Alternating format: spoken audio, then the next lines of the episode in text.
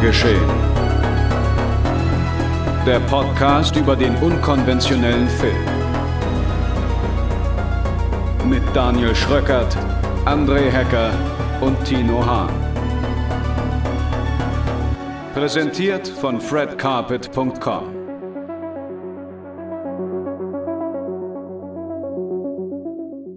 Einen schönen guten Tag, meine sehr verehrten Damen und Herren, liebe Zuhörerinnen und Zuhörer, alle Freunde des Genrefilms und sonstige Filminteressierte da draußen. Herzlich willkommen zu einer neuen Ausgabe Genre geschehen. Hier bei Fred Carpet. An meiner Seite in Episode 7 sind wie immer Tino Hahn. Hallo. Und André Hecker. Moin, moin. Mein Name ist Daniel Schröckert und ich begrüße Sie ganz herzlich zu dem nun folgenden Programm. Es wird voll. Ansage. Das internationale Fantastic Film Festival in Brüssel neigt sich dem Ende zu. Das Shivers Film Festival geht jetzt online bei den Rocket Beans an den Start. Deswegen reden wir in der heutigen Ausgabe über den Exorzismus-Horror The Old Ways. Darüber hinaus geht es um den etwas anderen Rachethriller Riders of Justice von Anders Thomas Jensen. Und in einem kleinen Doku-Blog widmen wir uns gleich drei Dokumentationen, nämlich Hail Satan, Horror Noir und The Dick Mars Method. Viel Spaß! Und anscheinend auch förmlich, oder? Seit wann sitzen wir denn? Was heißt, warum sieht sich sie denn? Also, ich meine. Ja, Herr Schröckert, warum machen Sie das? Ja, Herr Hahn, ja. ganz einfach, weil ich ein höflicher Mensch bin und nicht davon ausgehen kann, dass jeder gleich geduzt werden möchte. Sweet. Ja, so, kommen wir zum eigentlichen Thema. Wie geht's euch? Kann nicht klagen, sage ich mal.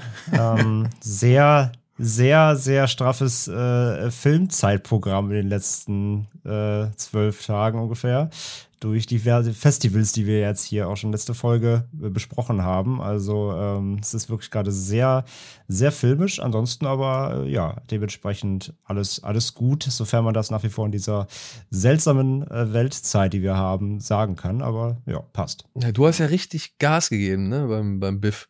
Ja, ich, ich, ich, ich habe mir, hab mir quasi alles auf die Watchlist gesetzt und ich habe akribisch abgearbeitet. Ich habe jetzt, es kam auch, weil der Zeitpunkt war auch passend, weil ich jetzt genau mit Biff-Start habe ich ähm, habe ich jetzt auch im Büro einen Fernseher und kann jetzt auch so beim Arbeiten immer noch rechts, links, rechts was, was weggucken. ähm, was jetzt nicht gerade die höchste Aufmerksamkeit manchmal hier und da äh, benötigt. Vor allem halt was nicht mit Untertiteln, äh, wo, ich, wo ich mitlesen muss. Das ist ganz praktisch. Aber ja, es war einfach, es war viel da gewesen natürlich. Wir haben letzte Woche ja nur so drei Perlchen oder naja, Perlchen ist halt die Frage, ne? Ja, ähm, drei, ja. Zysten, drei Zysten ausgepresst und äh, aber es gibt natürlich so viel, so viel Programm und so viel, worauf ich Bock hatte und so viel, was sie eben jetzt auch wirklich als mit einer der ersten haben. Ähm, ja, da natürlich mit so viel geht, sage ich mal, ne? Genau. Und ja, dann an dieser Stelle einfach auch direkt der Hinweis. Wir reden heute wieder über Filme, die wir anhand des Shivers Festivals oder eben anhand des Biff Festivals gesehen haben. Und kurz einfach, oder wir wollen einfach mit dem Film beginnen, der sowohl auf dem Shivers als auch auf dem Biff Festival erhältlich ist oder war. Aber darüber hinaus gibt es beim Shivers ähm, noch ein paar andere schöne Filme. Habt ihr einen, den ihr speziell hervorheben würdet, wo ihr sagt, ey, der muss, der muss es sein? Also ich finde diesen The Long Walk sehr gut, aber der ist halt auch sehr langsam. Also das war einer von denen, wo man im Vorfeld schon weiß, das wird sich lohnen, wo man aber auch die meiste Muße mitbringen muss. Das ist ja immer so ein bisschen dieser ewige Zwiespalt bei Slow Burning Filmen, dass man weiß, die gefallen einem, aber danach weiß man halt auch wieder, was man getan hat dafür. danach, danach weißt du, was Zeit bedeutet. Genau, ja. Ja, ja den, äh, ja. Den, den, muss ich, den, muss, den muss ich noch gucken, sogar heute noch, äh, äh, nach der Aufnahme nachher. Ähm, ich würde hervorheben, der ist ja jetzt noch ganz frisch, aber Jallikattu ist halt, ist halt ein geiler Pick so. Der ist natürlich jetzt für Festivalgänger nicht mehr ganz, ganz aktuell. Den könnten hier und da schon welche gesehen haben, aber rein von der durch Mainstream-Auffassung haben die noch nicht viele gesehen wahrscheinlich. Und das ist echt ein, einfach ein sehr obskurer Film, der aber halt ähm, in seiner Darstellung einfach so so den fühlt man halt so krass mit, den Film. Da geht's halt um, um, um, den, um den wild gewordenen Bullen, der äh, durch, den, durch den Busch hetzt, äh, verfolgt von äh, drei Dutzend ähm, Einwohnern und die versuchen wir einzufangen. Und das klingt so banal, aber das ist halt äh, inszenatorisch ist das wahnwitzig, was die da machen, wirklich. Also den einfach so, so als äh, obskuren Tipp vor allem. Das ist echt ein, das ist echt ein Wild Ride, sag ich mal. Also das ist wirklich verrückt. Stimmt, drei Dutzend, ich, der, Alter. Ja. Ich würde eher ja 300 so Dutzend sagen. Ja. ja. ja, der war so ein Nachrücker, deswegen hatte ich den schon ganz vergessen, dass der auch da ist. Also für den auch meine unbedingte Empfehlung. Den finde ich auch, ja, also, auch stark. Kurz nochmal zur Erklärung, ne, damit wir jetzt auch äh, all diejenigen abholen, die es vielleicht noch nicht mitbekommen haben oder die ja. noch nicht davon gehört haben. Zusammen mit Pantherflix und eben dem eigentlichen Shivers Film Festival aus Konstanz veranstalten Rocket Beans und Kino Plus vom 19. bis zum 22. April eine Online-Ausgabe des Shivers Film Festival. Und eigentlich hatten wir noch einen anderen Film geplant, aber der hat halt aufgrund der rechte Situation nicht mehr gepasst, beziehungsweise haben wir den nicht mehr kriegen können. Das ist halt wirklich momentan, gerade wo die Kinos geschlossen haben, ein sehr umkämpfter Markt, ein sehr, sag ich mal, heiß gehandelter Markt. Da werden Filme jetzt mal eben zurückgehalten oder schnell verdealt oder warten auf das große Angebot, werden dementsprechend auch nur an bestimmte Festivals ausgegeben und so weiter und so fort. Und mhm. wir haben jetzt schon in dem letzten Jahr und halt jetzt auch in diesem Jahr schon feststellen können, dass viele Festivals einfach auf die Online-Präsenz jetzt angewiesen sind und dementsprechend sich da auch entsprechende Titel sichern wollen. Und äh, ja, es ist halt einfach hart umkämpft, heutzutage an solche Filme zu kommen, die halt man entweder noch nicht gesehen hat oder die noch auf nicht so vielen anderen Festivals gelaufen sind oder die halt vielleicht sogar wirklich exklusiv sind, ja. Und dann halt auch noch nicht irgendwie Verleih gefunden haben oder einen Streamingdienst, bei dem sie demnächst erscheinen werden. Das kommt auch noch dazu. So. Also ähm, Stefan vom Shivers, der ist wirklich, also der hat wirklich gut rotiert. Das war, ähm, das war sehr nervenaufreibend, wie ich das hier und da mitbekommen habe, weil wir zum Beispiel auch den einen oder anderen Film hätten haben können, der dann zum Beispiel nur für 24 Stunden erhältlich gewesen wäre. Und hm. das auch nur in Deutschland. Ja, also hm. wir haben ja jetzt hm. momentan das Glück, dass wir überwiegend oder dass wir, glaube ich, doch einige Filme dann in Österreich und Schweiz auch zeigen dürfen. Und äh, ja, da gab es dann halt auch andere Kandidaten, die hätten wir halt nur in Deutschland dann nur für 24 Stunden zeigen sollen. Und das ist dann halt noch mal schwieriger, weil es dann halt auch noch mal von den Rechten her und von den ja, Anteilen gewisser aller Parteien irgendwie dann auch nochmal irgendwie zu, zu Änderungen kommt und so. Also dementsprechend sind wir da echt ganz glücklich mit der Auswahl, die wir jetzt gekriegt haben. Und eben weil der eine Film ausgefallen ist, haben wir uns gedacht, ey, wir müssen doch irgendwas anderes bringen. Und da meinte ich dann halt, ey, was ist denn mit Jallikattu? Weil den hatte ich nämlich zum, zum ersten Mal beim Shivers Festival oder im Rahmen des Shivers Festivals gesehen und fand den halt auch echt geil. Ich finde den echt faszinierend. Und dementsprechend ähm, habe ich den nochmal angefragt und glücklicherweise ging das. Weil der ist bisher nur in Amerika auf Amazon erhältlich und hat hierzulande auf Amazon noch keinen Starttermin in Aussicht. Und ich habe auch bei Amazon angefragt. Und darüber hinaus hat Stefan noch den Film Das letzte Land ins Rennen geschmissen. Von dem weiß ich noch nicht so viel, den muss ich auch noch schauen. Ich weiß halt nur, dass es halt ein Science-Fiction-Film ist über zwei Männer in einer Raumkapsel und ja, mit den essentiellen Fragen des Lebens. Und den haben die Macher wohl innerhalb von sieben Jahren in ihrem Keller gedreht. Die haben wohl ein kleines Filmset in ihren Keller gebaut und haben mit dem Ding ihren Film da fertiggestellt. Und ich bin sehr gespannt auf das Ergebnis. Hm, total, bin ich auch mal sehr gespannt. Also es klingt ja, also es klingt rein vom Aufwand her natürlich eigentlich total absurd. Und gleichzeitig hast du halt natürlich so Bilder im Kopf und denkst, okay, wie geil kann was aussehen, was im Keller entstanden ist. Aber äh, ich meine, es gibt ja genug Beispiele, wo, wo Filmemacher mit sehr wenigen Mitteln was Gutes hinbekommen haben. Also ich bin da echt sehr, sehr, sehr gespannt, wie das wirkt. Ja. Ja, auch könnte so ein bisschen wie der deutsche Sky Captain in The World of Tomorrow werden der ja auch irgendwie als so ein Einzelprojekt begonnen hat, wo jemand da in jahrelanger Kleinarbeit die ersten Minuten zusammen animiert hat, bis dann halt das Budget kam. Aber da bin ich auch gespannt. Ja, die, die, also die beiden, Jallikattu und das letzte Land, kamen so gesehen als Nachzügler hinzu. Ja, und dann haben wir halt, ich muss sagen, jetzt bisher bin ich doch überrascht vom Programm. Also ich habe jetzt schon einiges gesehen und mit einigem doch auch echt Spaß gehabt. Mich hat jetzt Spree tatsächlich überrascht der, den hatte ich jetzt nicht so als, keine Ahnung, da hatte ich jetzt nicht so die großen Erwartungen an diesen Film und ich muss sagen, der hat mich dann doch überzeugen können in seiner Machart, mit seinen Leuten, die er da aufgeboten hat und dann auch mit den Elementen, die er so ausspielt. Also fand ich gut. Fand ich gut. Versuche ich ja nicht schon seit, nicht umsonst seit Monaten äh, an den Mann zu bringen. Ja, ey, also ähm, ja, auch ja, danke für das. Nee, ich meine, ich hätte jetzt so also- oder so gucken müssen, da- klar, aber du, ich, ich wusste ja, ich hatte von dir noch im Hinterkopf, dass du den echt gut fandest. Ich hatte noch deine Kritik gelesen und äh, wollte das aber auch alles nicht so ein bisschen wahrhaben. Ja, es, es tut mir leid, es hat nichts mit deinen Worten zu tun, sondern einfach nur so, weil ich war nicht so, ich hatte diesen anderen, ähm, ja, wie, wie, wie nennt man eigentlich solche Fahrdienste wie Uber?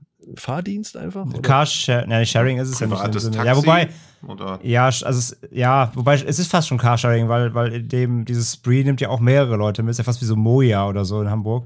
Also, ja, also es ist ja quasi sind Taxi-Alternativen ja im. Ja, Also okay. Wikipedia sagt Online-Vermittlungsdienste zur Personenbeförderung. Super, danke Wikipedia für diese Danke- danke, flüssige. Formulierung, die so schmissig von der Zunge geht. Aber ja, ähm, ich hatte diesen anderen gesehen, Ride hieß der, im Rahmen Ja. des Fantasy Filmfests und den fand ich jetzt, mh, ja, weiß ich nicht, fand ich jetzt nicht so. Und ich muss sagen, Filme, die halt nur auf das Setting Auto begrenzt sind, da musst du schon ein bisschen was reisen mittlerweile, um, um dann noch irgendwie Aufmerksamkeit zu generieren. Und Ja, da musst du schon Crash drehen dann. Habt ihr den neuen Fast and Furious Trailer gesehen? ja, klar. Ja, ja. Ja, so muss ein Autofilm aussehen. Ja. Nee, aber es stimmt schon, dass du da limitiert bist, weil gerade wenn du das einmal gemacht hast, wie der Tom Hardy-Film oder auch sowas wie, jetzt habe ich leider vergessen, wie er heißt, auf Netflix mit eurem Lieblingsprügeldarsteller Frank Grillo, Frank Grillo. Wheelman. Wheelman, genau. Sowas Ja. musst du ja dann Ah, machen. so, und wenn du okay. das einmal gemacht hast, ist danach, kannst du halt auch nie wieder sagen, ja, okay, ich wollte halt auch einen Film machen, der nur im Auto spielt, weil der Vergleich drängt sich dann halt quasi immer auf. Deswegen finde ich es Ja. eigentlich ganz schön, dass Spree da doch noch so seinen eigenen Kniff hinbekommt, beziehungsweise, ha, das Fahrzeug nur ein Vehikel ist. Für die Story. Sehr gut. Ja, ja, ja. Bing! Tino Hahn, Wortspiel, Killer. Counter 1. So, ja, Spree, The Dark Division habe ich auch noch nicht gesehen. Long Walk muss ich auch noch sehen. Oh, Ja, hast du was vor bis ja, morgen? Ich habe noch was Ja. vor, ja. Oh. Aber dann lass uns doch mal Naja. über einen reden, den wir alle gesehen haben und der auch. Den wir alle gesehen haben, Start genau. ist. Eben, nämlich The Old Ways. Ein, wie soll man sagen, ein Exorzismusfilm. Mhm. Kann man das so sagen? Ja. Ja, Äh, der in in, Mexiko spielt. genau, in diesem Film geht es um Ein Christina. Mexorzismusfilm quasi. Ein Mexorzismusfilm. Da hätten Ja, wir es- dieses, das hätten wir das geklaute Wortspiel auch abgehakt. Ja. Genau, danke Letterboxd. Ja. äh, so, in diesem Film geht es um Christina, eine Journalistin mexikanischer Herkunft, die reist in ihre Heimat, also in die Heimat ihrer Vorfahren nach Veracruz, um eine mögliche Story über Hexerei und Heilkunst zu untersuchen. Und der Film beginnt damit, dass wir feststellen, dass Christina aber tatsächlich gefangen genommen worden ist, von einer Gruppe von Einheimischen entführt, die behaupten, ja, ich weiß nicht, ob der Begriff sie sei die Inkarnation des Teufels richtig ist. Sie sagen eigentlich im Film selbst immer, sie hätte einen Dämon in sich. Sie ist besessen, ja. Mhm, Ja. Besessen, ja. Genau. Und damit, da, davon handelt dieser Film. Eben, dass diese Reporterin in der Gefangenschaft dieser Einheimischen ist und halt die versuchen, sie zum einen davon zu, zu überzeugen, dass sie besessen ist und zum anderen eben halt diesen Dämon aus ihr rauszutreiben. Und das Ganze ist schon eine Art Kammerspiel, das aber gar nicht so wie so ein Kammerspiel wirkt, muss ich ehrlich gestehen. Also dafür, dass das fast nur auf eine Location begrenzt ist, gehen sie ja schon hier und da mal ein bisschen raus, aber, er, aber erwecken meiner Ansicht nach nicht so diesen eingeengten Eindruck, den man sonst immer so gerne hat vom Kammerspielen. Wie seht Nee, ihr das? sie, sie schaffen es auch. Also ich weiß nicht, wie die das mit der Kamera hinbekommen haben, aber ich finde, die Kamera findet so viele verschiedene Einstellungen, dass die der eine Raum vorkommt, als wären es drei Räume. Also irgendwie, also wisst ihr, wie ich es meine? Also der findet so viele verschiedene Kamerawinkel Mhm. von diesem Raum, dass es, so, dass es irgendwie super abwechslungsreich wirkt, obwohl es immer der gleiche Raum ist. Da, da machen sie auch gute Scha Schattenlichtspiele und so weiter. Das, das war echt nicht schlecht. Ja. Da habe ich eh immer großen Respekt davor, wenn es ein Exorzismusfilm, der quasi auf ein begrenztes Arsenal an Möglichkeiten zugreift, dann es trotzdem noch schafft, unverbraucht und frisch zu wirken, obwohl er natürlich irgendwie jetzt nicht komplett das Genre neu erfindet. Aber ich dachte nie, oh, das habe ich jetzt schon so tausendmal gesehen. Also ich habe natürlich diese Exorzismus-Thematik schon zu oft fast gesehen, aber trotzdem schafft es, das mir neuartig rüberzubringen. Ja, das halt das Setting macht, finde mhm. ich halt. Ne? Also das, das ganze ja. Setting wirkt ein bisschen wirkt frisch. Ich hatte halt auch bei, als ich gelesen habe, dass es halt um Exorzismus geht, war ich halt auch erst so, ach, oh, nee, komm.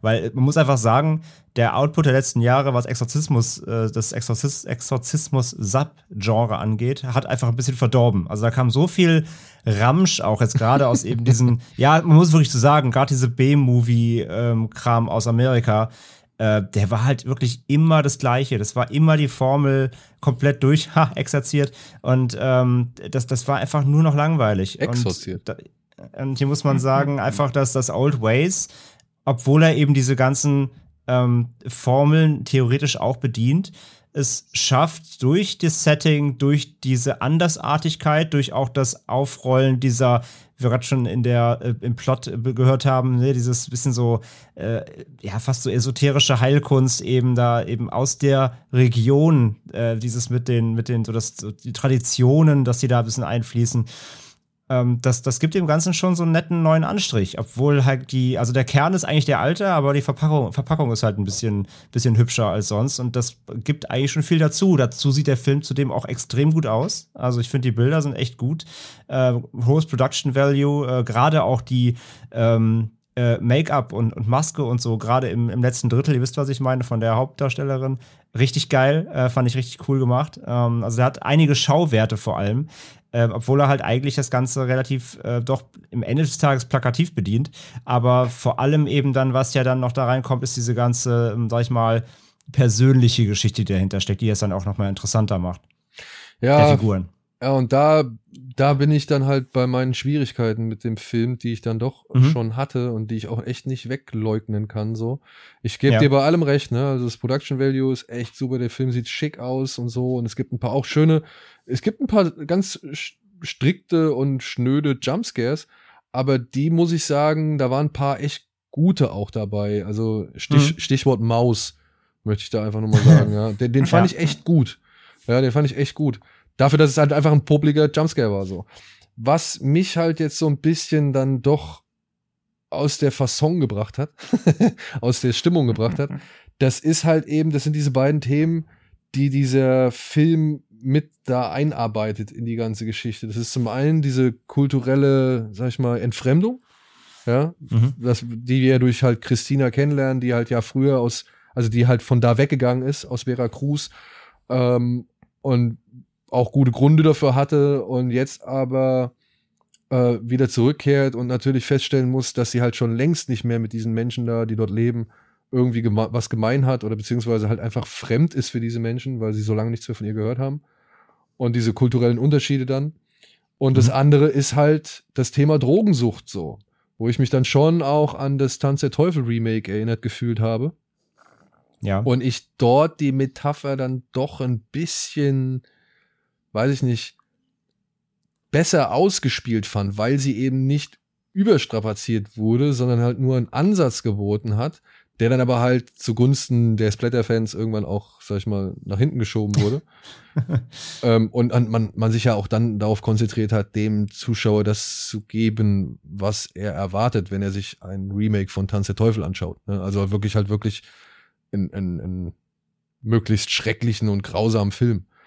Und hier, wie gesagt, das fand ich, ja, ich finde das in Ordnung, dass man das macht. Ich hatte das auch eigentlich bis zum Ende hin als Drogenmetapher gesehen. Ja, wenn sie es nicht so auch dann immer wieder in eine gewisse andere Richtung forciert hätten.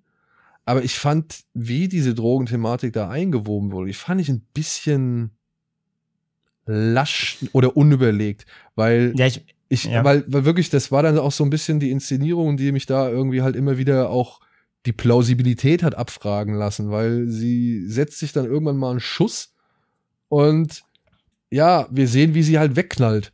Und in der nächsten Szene sehen wir, wie sie halt festgebunden ist und irgendwie präpariert für ein Ritual. Und da denke ich mir halt so, ja, okay, und was ist jetzt dazwischen passiert? Die hat jetzt noch mal irgendwie es geschafft, das alles irgendwie wegzupacken oder haben die die jetzt erwischt, äh, wie sie halt da irgendwie komplett betäubt liegt und haben die Gelegenheit genutzt, um sie eben halt dann festzubinden?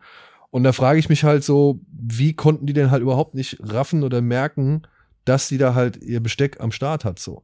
Und das ist halt etwas, was mich da leider ein bisschen aus der Bahn geworfen hat, zumal ich auch nicht so wirklich fein damit war, dass sie sich halt in Gefangenschaft ständig oder also dass dieser dass die Sucht in, in ihre in der Gefangenschaft dann doch nicht so krass ausgespielt wird, wie, wie es halt für jemanden wäre, der auf Entzug ist oder der jetzt halt eben gerade in der Stresssituation dringend Stoff braucht. Ihr versteht, was ich meine. Total und vor allem dachte ich ganze Zeit, ich will jetzt nicht so viel vorwegnehmen und verraten, so obwohl das jetzt eigentlich auch nicht so super relevant dann am Ende des Tages für einen Film ist, was genau deine Kritik ja quasi ist. Ich dachte ganz am Anfang, ähm, dass es genau darum geht in dem Film, dass der Film quasi dem Zuschauer quasi vermittelt, also die, die also beziehungsweise ich dachte, der will halt dieses Ding aufmachen, ähm, dass du als Zuschauer dich vor die Frage stell, die, die Frage stellen musst, äh, ist das quasi alles, was sie da erlebt? Ist das quasi Teil ihres Entzugs und der Drogensucht? Also gibt es halt gar nichts Übernatürliches und Hexerei und Co. Und es ist alles Quatsch. Oder gibt es halt Dämonen und das ist eigentlich echt. Ich dachte erst, dass der, dass der Film diese, diese, diese, diese, diese zweispurige Frage aufwirft, womit du die ganze Zeit immer in der Nase rumgeführt werden sollst. Aber eigentlich gibt dir der, gibt dir der, gibt der, der Film dir die Antwort schon viel zu früh. Ja. Und deswegen lässt er dieses, dieses, diesen Twist halt oder dieses, ähm, ja, diese Frage, dieses, dieses Rätselraten lässt er eigentlich viel zu früh fallen. Da, da gebe ich jetzt wirklich recht. Also er spielt dieses Thema, was er eigentlich am Anfang dann aufmacht, eigentlich gar nicht aus. Im Endeffekt geht es ja dann doch mehr um, sag ich, um dieses Familien, äh, diese Familienfehde. Äh, ja. Und ähm, genau, also deswegen, dass das, dieses Drogenthema, würdest du es rausnehmen, hätte der Film eigentlich nichts verloren. Und das ist ein bisschen, dann, das ist halt unnötig am Ende des Tages fast schon. Ja, weiß ich halt das nicht. Find, das ist ein bisschen schade. Also, also es ist halt so, der, der Film gibt dir halt dann vor der Hälfte noch des Films gibt er dir eigentlich schon dann doch an die Hand, was eigentlich Phase ist. Also er lässt dieses Thema, dieses Rätselraten, ähm, ist es vielleicht doch alles nur Entzug und alles, was hier gerade passiert, ist völliger Quatsch und es ist wirklich nur, es geht nur darum, dass sie sie von ihrer Sucht, Sucht frei heilen wollen quasi. Ähm, die Frage, ja oder nein oder äh, echt oder nicht, gibt dir der Film irgendwann und das viel zu früh. Ja. Das ist, finde ich, ist schon ein Kritikpunkt. Ja. Das, jetzt habt ihr es schon alles, was ich kritisieren würde an dem Film natürlich sehr gut auseinandergenommen. Das war auch das, was mich bisschen rausgebracht hat, weil der Film auch irgendwie die ganze Zeit den Anschein erweckt, als ob es ihm auch darum gehen würde, aber dann wird es halt wieder unter den Tisch fallen gelassen. Es wird halt so inkonsequent gelöst und das ist auch so, also schon auf hohem Niveau Kritik an dem Film, weil ich ihn trotzdem sehr mochte, aber er versucht halt auch wieder zu viel reinzubringen, schafft es aber nicht, das überzeugend miteinander zu verknüpfen. Wenn der sich mehr auf das fokussiert hätte, was er schlussendlich dann auch in den Mittelpunkt des Films stellt, im ja, ab der Hälfte eigentlich wäre er wesentlich stärker geworden. Ja. ja. Wobei man aber so jetzt wirklich sagen muss, sich so, sorry, aber es wirkt fast wieder so ein bisschen, als ob der Film sich auch dafür entschuldigen würde, dass er am Ende doch zum reinrassigen Horror wird und sich das von Anfang an irgendwie sich ein bisschen dafür schämt und dann deshalb irgendwie ambivalenter wirken will. Ja, aber das soll jetzt alles nicht so schlimm, schlimm klingen, wie, also, nee. wie es halt letztendlich auch nicht ist. Hm. Der Film ist tatsächlich im Bereich des Exorzismus Subgenre ist er doch echt mal wieder ein Lichtblick oder halt bringt halt einfach mal wirklich einen anderen, keine Ahnung, Ansatz an so. Ähm, und sieht dazu halt auch wirklich gut gemacht aus. Also so rein vom Handwerk ist es ein sehr anständiges Ding, dafür, dass der Regisseur, glaube ich, vorher einen Langfilm und einen Kurzfilm mhm. gemacht hat. Mhm. Ähm, muss man sagen, da haben hier die auch die, die Jungs, die halt schon Mortuary Collection auf die Beine gestellt haben, die Produzenten, haben dann, dann doch wieder ein ganz gutes Händchen bewiesen, wie man halt aus einer kleinen Geschichte möglichst effektiv viel rausholen kann und dabei auch noch gut aussieht und glaubwürdig rüberkommt so. Also oder also zumindest von den Effekten her und von der Stimmung her. Ich finde auch, dass seit, also ich habe da natürlich überlegt, was ich so im Exorzismus-Genre in den letzten Jahren da vergleichbar fand. Und eigentlich geht's dann schon bis zu Last Exorcism von Daniel Stamm, der wahrscheinlich Daniel Stem heißt, zurück. den fand ich ähnlich gut. Also den fand ich schauspielerisch aber noch ein bisschen stärker, aber sonst ist da schon jahrelang nichts ähnlich Starkes da gewesen, finde ich. Deswegen gerade deshalb stören die Kritikpunkte wahrscheinlich auch ein bisschen mehr, als sie eigentlich sonst stören würden. Ja, der, den Last Exorcism, den fand ich auch gut. Da fand ich halt nur grausam, was sie mit dem Film gemacht haben in der Werbung. Also wie die, der Trailer. Das mhm. war ja so ein echter actiongeladener, was ich, der hat, also du hast den Film, den Trailer geguckt und dachtest, das wäre so ein Dauerschockfest, ja, was der Film ja gar nicht ist. So, ja. Nee. Das war ein bisschen schade. Ich fand noch ja. einen cool, den haben wir, glaube ich, in Sieges gesehen, Tino. Das war dieser japanische, meine ich. Dieser richtig verrückte, wo sie am Ende auf diesem Platz diese riesen Bühne aufbauen, wo dann von Ach, so das Häusern der, der umgeben- neue von, vom Regisseur von, ähm, ja, von, von, wieso habe ich denn jetzt alle Filme vergessen? Ich sind noch meine Lieblingsfilme, von Confessions und Ja, genau, äh, genau, World genau. of Ka Ah, Kanako. okay. Kanako, Ja. Kanako, ne? Ja, Ah, genau. Wie hieß der denn? Ja. Wie hieß der denn nochmal? Aber den fand ich auch, den fand ich klasse. Aber der war halt auch irre, ne? Also das war halt einfach ein, ein, ein Anime. Äh, Ja, und der hat halt auch geschafft, alle zehn Minuten ein neues Thema aufzumachen. Also ich weiß auch noch, die erste Dreiviertelstunde war super creepy, dann wird's fast zu so einem Familiendrama, dann zu so einer Satire, bis es wieder ein bisschen creepy wird und dann schon fast ja völlig überbordend. Also der ist halt wieder Ja. so eine Wundertüte gewesen. Aber den fand ich auch gut. Aber das seit, seit, Ach seitdem. so, ihr meint den It Comes. It comes. Genau, it comes. Stimmt, Ja, der- so der war- der war nice. Ja. Der war nice, ja, aber der war halt richtig durch, aber geil. Ja, der war, aber das meine ich halt, ne? Der hat halt ein bisschen was geboten. Der hat halt irgendwie das Möglichste aus dem Ding, aus, dem, aus dieser Exorzismusnummer rausgequetscht, so. Ja, und der war einfach crazy, wie scheiße. Ja. Also der hat der einfach gemacht so. Und da, das war auch so ein Film, da, da sahen dann nachher auch die CGI-Effekte scheiße aus, aber es war egal, weil der, weil der so viel gut gemacht hat, das konntest du nicht mehr böse sein. Also es war echt ein guter Film so, genau. Und, und, und auf der Gegenseite steht dann sowas eben wie so Crucifixion so eine Oh. ganze Kacke, die der letzten Jahre wie kam. Sowas meine ich halt. ne? Da Aber hat der hatte eine gut- gute also- Spinnenszene. Aber das war auch wirklich das Einzige. Also da verstehe ich auch Xaver Gens nicht, ja. wie, Ja, ja.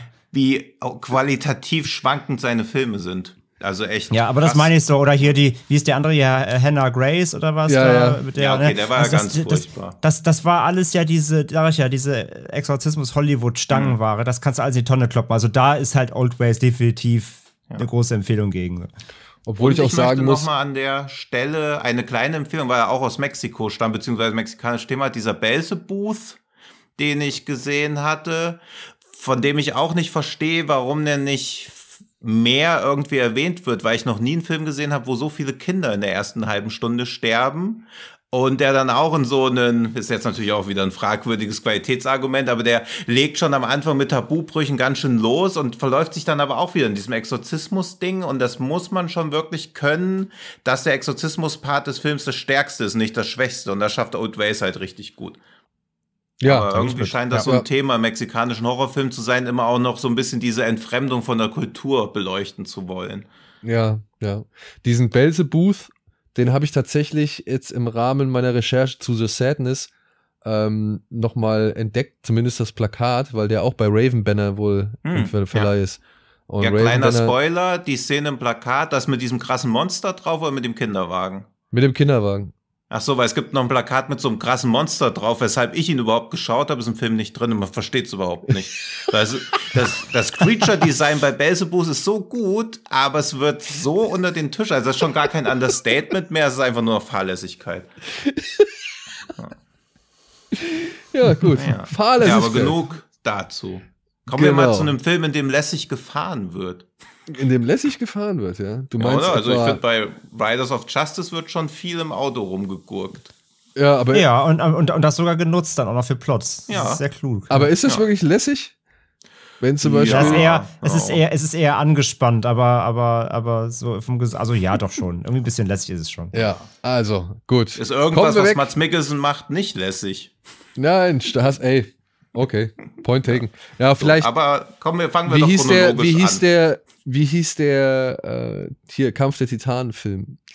Ich meine, da war jetzt Mickelson jetzt Clash nicht unbedingt das, ja, ja, genau. Da war jetzt Ja. Mickelson nicht unbedingt das, das äh, Problem an diesem Film, aber der war alles andere als lässig. Wir Ja. mal so. Aber egal, darum soll es nicht gehen. Es soll nämlich jetzt um Riders of Justice gehen, der neue Film von Anders Thomas Jensen, den natürlich sehr viele Experten und Kenner des äh, skandinavischen Kinos für solche Filme schätzen wie Dänische Delikatessen oder Adams Äpfel oder auch Man in Chicken, vielleicht. Hat der eine oder andere den auch schon gesehen. Ja, und der hat jetzt einen neuen Film gemacht mit eben seinen ganzen Homies, also mit allen, die halt schon so in seinen Filmen immer wieder aufgetaucht sind. Mats, Mess Mikkelsen, Nikolai Likas und hier Nicholas Bro und so weiter und so fort. Und in Riders of Justice geht es um einen Mann namens Markus, der muss von seinem Militärdienst nach Hause zu seiner Teenager-Tochter Mathilde zurückkehren, denn seine Frau ist bei einem tragischen Zugunglück ums Leben gekommen. Und es scheint ein einfaches Zugunglück gewesen zu sein, doch es stellt sich heraus, dass sich, also es gibt einen Mathematiker, der der Ansicht ist, die Zahlen sprechen dafür, dass es sich hier bei diesem Zugunglück um ein sorgfältig inszeniertes Attentat gehandelt haben muss. Und deswegen, ja, versucht er, er Markus oder sucht er eben Markus auf und bringt ihn oder überzeugt ihn davon, dass eben diese Riders of Justice dahinter stecken, eine Motorradklicke, weshalb Marcus und ein Haufen sehr eigenbrötlicher und kauziger Menschen anfangen, ja, ihre eigene Recherche anzustellen und dann auch zur Tat zu streiten. Punkt. Punkt. ja. Und ich sag's gleich vorweg, ich fand's herrlich. Ich fand's. Ich sag's auch gleich vorweg, ich fand's mega herrlich. ich sag's auch gleich vorweg, ich fand ihn auch gut, aber. Okay, dann komm, sag doch ja, mal. Der, der kommt zieh vom Leder. Zieh vom Leder, sag doch mal aber. Nee, gar nichts. Also das ist wieder, ich mag bei den Anders Thomas Jensen Filmen ja eh immer diesen Mikrokosmos, den er erschafft, weil sobald man über jede einzelne Szene nachdenkt, denkt man, was zur Hölle, das ist doch totaler Schwachsinn, aber in sich zusammen ist das so glaubwürdig und konkurrent durchgezogen, was glaube ich, also aus meiner Sicht nur er schafft. Er schafft es ja auch immer, dass man die Charaktere liebt, obwohl man eigentlich jeden von ihnen verachten müsste in unterschiedlichen Facetten oder allenfalls Mitleid er empfinden müsste, aber er bringt ja auch diese aufrichtige Liebe rüber. Ich finde aber diese gesamte Statistiknummer, die der Film da versucht zu etablieren und wie sie darauf kommen, dass es doch ein Attentat war, je länger ich drüber nachdenke, desto mehr zerfasert das alles. Also das ist eine reine Behauptung, die ich gewillt bin zu schlucken, um einen guten Film zu bekommen, aber ich finde, da verhaspelt sich der Plot schon stark und es wäre auch unnötig. Also ich finde es auch unnötig, dass das diese Statistik so stark betont, weil sie hätten auch einen anderen Hinweis darauf finden können. Und dann wie bei Anders Thomas Jensen immer, will er ja auch noch so ein paar fundamentale Aussagen über den Mensch und die, seine Natur machen und über Moral, was dann auch an so Statistiksachen rangeknüpft wird. Das ist schon ein bisschen sehr, also so sehr Küchentischphilosophie mäßig gelagert. Also das fand ich bei Adams Äpfel oder auch bei dänischen Delikatessen cooler gelöst. Aber, oh, weiß ich nicht. Also da oh, kann ich nicht ganz mitgehen, so, weil zum einen dieser Begriff Küchentischphilosophie, ja, gut. Ja, aber sie sitzen ja auch am Küchentisch, deswegen ist das ja auch völlig fein. Also ich erwarte ja auch nicht von solchen Charakteren, dass sie irgendwie das Rad neu erfinden, aber dass dann eine der mutmaßlich bewegendsten Szenen im Film darauf basiert, dass das ganze Leben eine Aneinanderreihung von Zufällen ist ganz schön mindblowing. Also das, das ist halt jetzt nichts Neues oder auch nicht, wo ich so denke, boah, das jetzt so zu inszenieren, dass das jetzt die Erkenntnis ist, das ist für sich allein gelöst schön und auch für die Charaktere schön, dass sie das erkennen, aber es wirkt schon ein bisschen dick aufgetragen dafür, dass das so eine banale Erkenntnis eigentlich ist, die der Film ja vorher auch schon dreimal selbst hatte. Aber ja, schon, schon, aber was ich halt total bewundernswert finde, ist, wie der Film irgendwie gefühlt sechs verschiedene wichtige Topics zusammenknüpft mhm. und das ergibt alles irgendwie trotzdem einen kohärenten ja. Film. Also da steckt halt also einmal dieses ganze, ja, Statistiken, Statistiken lügen nicht Ding drin. Das ist die Behauptung des Films ja quasi. Mhm. Ähm, erstmal dann halt irgendwie diese Kriegsheimkehr mit, mit PTSD und Co. Dann Trauer und Verlust von einem Menschen. Dann äh, noch irgendwie Kindererziehung und, und Bond zwischen Vater und Tochter, der irgendwie einen fetten Knacks hat.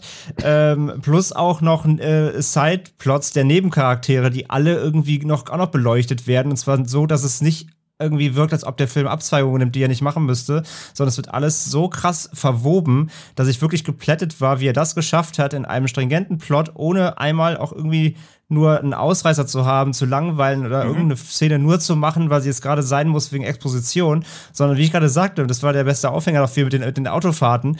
In, dem Film fahren sie oft Auto. Und die, diese Szenen würden andere Filme nicht, gar nicht, wahrscheinlich gar nicht nutzen, sondern die würden sagen, okay, wir fahren da jetzt hin, dann gibt es einen Shit, dann sind sie da. Mhm. Und dieser Film nutzt einfach eigentlich stinklangweilige Autofahren dafür, um einfach nebenbei auch noch Plots zu erzählen von Nebencharakteren. Es wirkt nicht aufgesetzt, sondern es passieren halt ganze Zeit noch Dinge, die irgendwie cool sind und wichtig sind oder witzig sind. Und das fühlt sich alles so homogen an. Und ja, ich gebe dir vielleicht recht, dass hier der ein oder andere, also mit den Statistiken, so kann man darüber streiten, so. Wie gesagt, es ist, es ist ja auch nur so ein, so ein Plot, äh, den, den er quasi als Aufhänger nutzt, um ja was anzustoßen. Und dass der Domino-Effekt am Ende des Tages dann eben äh, ja auch seine, seine Probleme hat, das sagt der Film ja dir dann auch quasi. Aber ja, vor allem beeindruckt war ich davon, wie er es schafft, die verschied diese verschiedenen, ganz verschiedenen Ansätze in einen äh, Plot zusammenzuweben ähm, und dass sich trotzdem alles aufgeht. Da war ich einfach fasziniert von. Ja, das finde ich ja auch bei ihm immer super spannend, gerade weil du Charaktere hast, die eigentlich nie eine Wandlung durchmachen und so krass auf ihren Standpunkten beharren. Also auch zum Beispiel dieser Statistiktyp, der einfach sagt, das war so und dann lässt er ja auch gar keine Gegenargumente mehr zu. Also er wird ja auch gar nichts hinterfragt. Er sagt halt, okay, dieses Zugunglück ist durch eine Manipulation zustande gekommen, weil eine Person, die in dem Zug saß, am Tag vorher an dem Zug gesehen wurde, Allerdings, dass er irgendwie nachmittags um 17 Uhr mit dem Zug fährt und dann auf einmal ein Zug, der manipuliert wurde am Tag vorher, dann da einen Unfall verursacht, was ja schon gar nicht gehen kann, weil was soll da passiert sein? Hat er ihn irgendwie angeschaltet, dass er so langsam auf das Gleis fährt oder was? Also es ist völliger Quatsch, dass das wirklich so passiert sein kann. Aber sowohl das Drehbuch als auch die Charaktere lassen dich halt glauben, klar, so ist das eigentlich. Weil du eben ihrer ja ihrer Starrsinnigkeit einfach folgst. Jeder von ihnen ist ein komplett starrsinniger Typ. Jeder hat eine komplett geisteskranke Meinung, aber in sich zusammengeschlossen ist es halt einfach homogen und er gibt wieder einen Sinn, was ich ja immer sehr mag an seinen Filmen, weil sie so einen Mikrokosmos schaffen, der komplett jeglich außerhalb, ja eigentlich außerhalb jeglicher Realität liegt. Ich bin überrascht, dass jemand, der Leftovers so sehr verehrt, ja. einen Aspekt so gar nicht bisher irgendwie benannt hat der für mich eigentlich der entscheidende an dem Film ist. das also Fahrrad. Wirklich, nein, nicht das Fahrrad, sondern die Mittel, die Mittel und Wege, mit denen Leute dort versuchen, ihrem Leben eine Ordnung, einen Sinn mhm. oder eben ja ein, ein, ein, ein Leitfaden durchs Chaos zu geben. Ja. Denn, denn Marcus ist derjenige, der halt außer Gewalt nichts mehr kann und nichts mehr kennt. So. Ja, ich meine. Oder der, nichts der, mehr kennen will. Also das ist ja auch. Ja, oder nichts halt, mehr kennen will. Ja. Aber, ja. aber ich weiß nicht, er sagt schon auch, er braucht Hilfe und, und ähm, er, ich würde sagen, er, er kennt nichts mehr. Als Soldat aus Krisengebieten ja. zurückkehrend, mhm. so, er kennt es halt einfach nicht mehr. So, er weiß nicht mehr, wie der Konflikt anders zu lösen ist als mit Gewalt. Und, als mit der Respektschelle.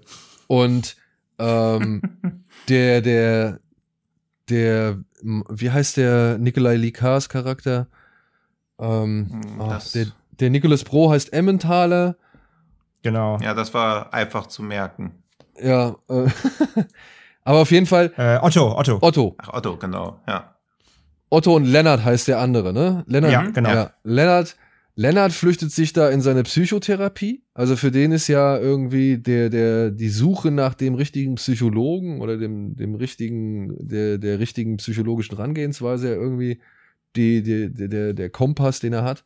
Und bei, bei Otto sind's halt die Zahlen und die Statistiken. Und was mir der Film vor allem mitgegeben hat, ist halt genau das wie bei Leftovers, was sich Menschen halt suchen, um halt eben einen Sinn in dem Ganzen zu sehen, um halt mhm. eben nicht zu akzeptieren zu müssen, dass alles vielleicht auf Zufälle basiert oder so. Und und um eben auch Sachen vielleicht zu verdrängen oder sich selbst zu erklären, die passiert sind, schlimme Genau, Dinge. also um damit halt irgendwie klarzukommen so. Und ich fand, ja. das ist so für mich die, die Hauptaussage, was Menschen halt machen. Ich meine, guck mal, der, der, der Nicholas Bro, der Emmentaler, wie oft mhm. er sich darauf versteift, dass diese scheiß Monitore irgendwie eine Kackauflösung haben. Mhm. Ja.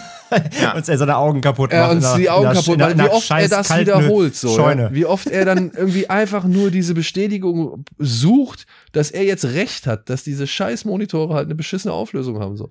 Und mhm. ich weiß nicht, das sind alles für mich so zwanghafte und, und Charaktere irgendwie, die halt sich ihre eigene, ja, jeweils Welt gebaut haben, so wie Anders Jensen dann ähm, aus, aus denen halt eine Welt baut. Äh, Thomas, ja, Anders Jensen ähm, aus denen halt eine Welt baut, die halt aufeinander trifft. Das, das, ich finde halt gerade dieses, dieses Aufeinandertreffen des, des, des, weiß ich nicht, des Filmischen mit, mit, dem, mit dem Realen, mit dem Greifbaren, mit dem irgendwie Vergleichbaren zu einem selbst, das finde ich halt so cool, wie selbstverständlich. Das sind Leute, die halt alle ganz normale Probleme haben, die halt wahrscheinlich jedem passieren können auf der Welt und die jetzt versuchen, so gesehen, sich ihren eigenen Action-Rachefilm darum zu bauen, um eben da rauszukommen oder eben, um, um irgendwie das verstehen zu können oder verarbeiten zu können. Und das fand ich halt cool. Also das, das finde ich halt so, so, so einen coolen, weiß ich nicht, das finde ich eine coole Idee. Ja. Ich mag eh ja diese Selbstverständlichkeit. Also es haben ja alle diese Anders Thomas Jensen Filme, wie da Selbstverständlichkeit auch Gewalt dazugehört. Also sie wird ja auch gar nicht zelebriert oder so. Das ist noch mehr bei den Lasse Spang Olsen Filmen. So in China essen sie Hunde und Ja. Old Man New Cars wieder einfach Gewalt Teil des Ganzen ist und was ja irgendwie US-Filme oft oder auch Guy Ritchie oft falsch versteht, dass diese Gewalt so komisch abgefeiert wird. Aber da ist sie halt einfach so, sie kann halt jederzeit zuschlagen. Auch bei Riders of Justice sterben halt auf einmal Menschen. Man denkt so, oh, okay.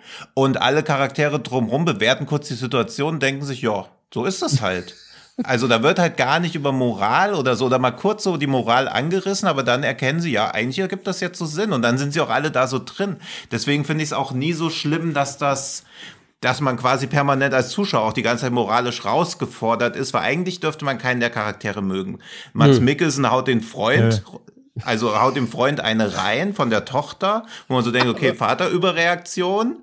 Dann entschuldigt er sich so halbherzig. Also es ist halt ein Charakter, eigentlich dürfte man ihn nicht mögen, aber gerade deshalb mag man ihn, weil man halt trotzdem versteht, dass das alles so Coping-Mechanismen sind, beziehungsweise er da gar nicht rauskommt. Und dann sagt er auch, er haut den so, also er haut den Freund und dann sagt er, ja, ich kann euch ja vielleicht Nudeln machen. Und dann meint sie, wir sind ja nicht mehr drei Jahre alt. Und dann sagt er, ja, er probiert doch schon alles, was er kann. Und das ist so rührend Ja, genau. irgendwie, weil wenn das alles Ja. ist, ey, dann hast du noch einen weiten Weg, bis du irgendwie wieder halbwegs heile bist.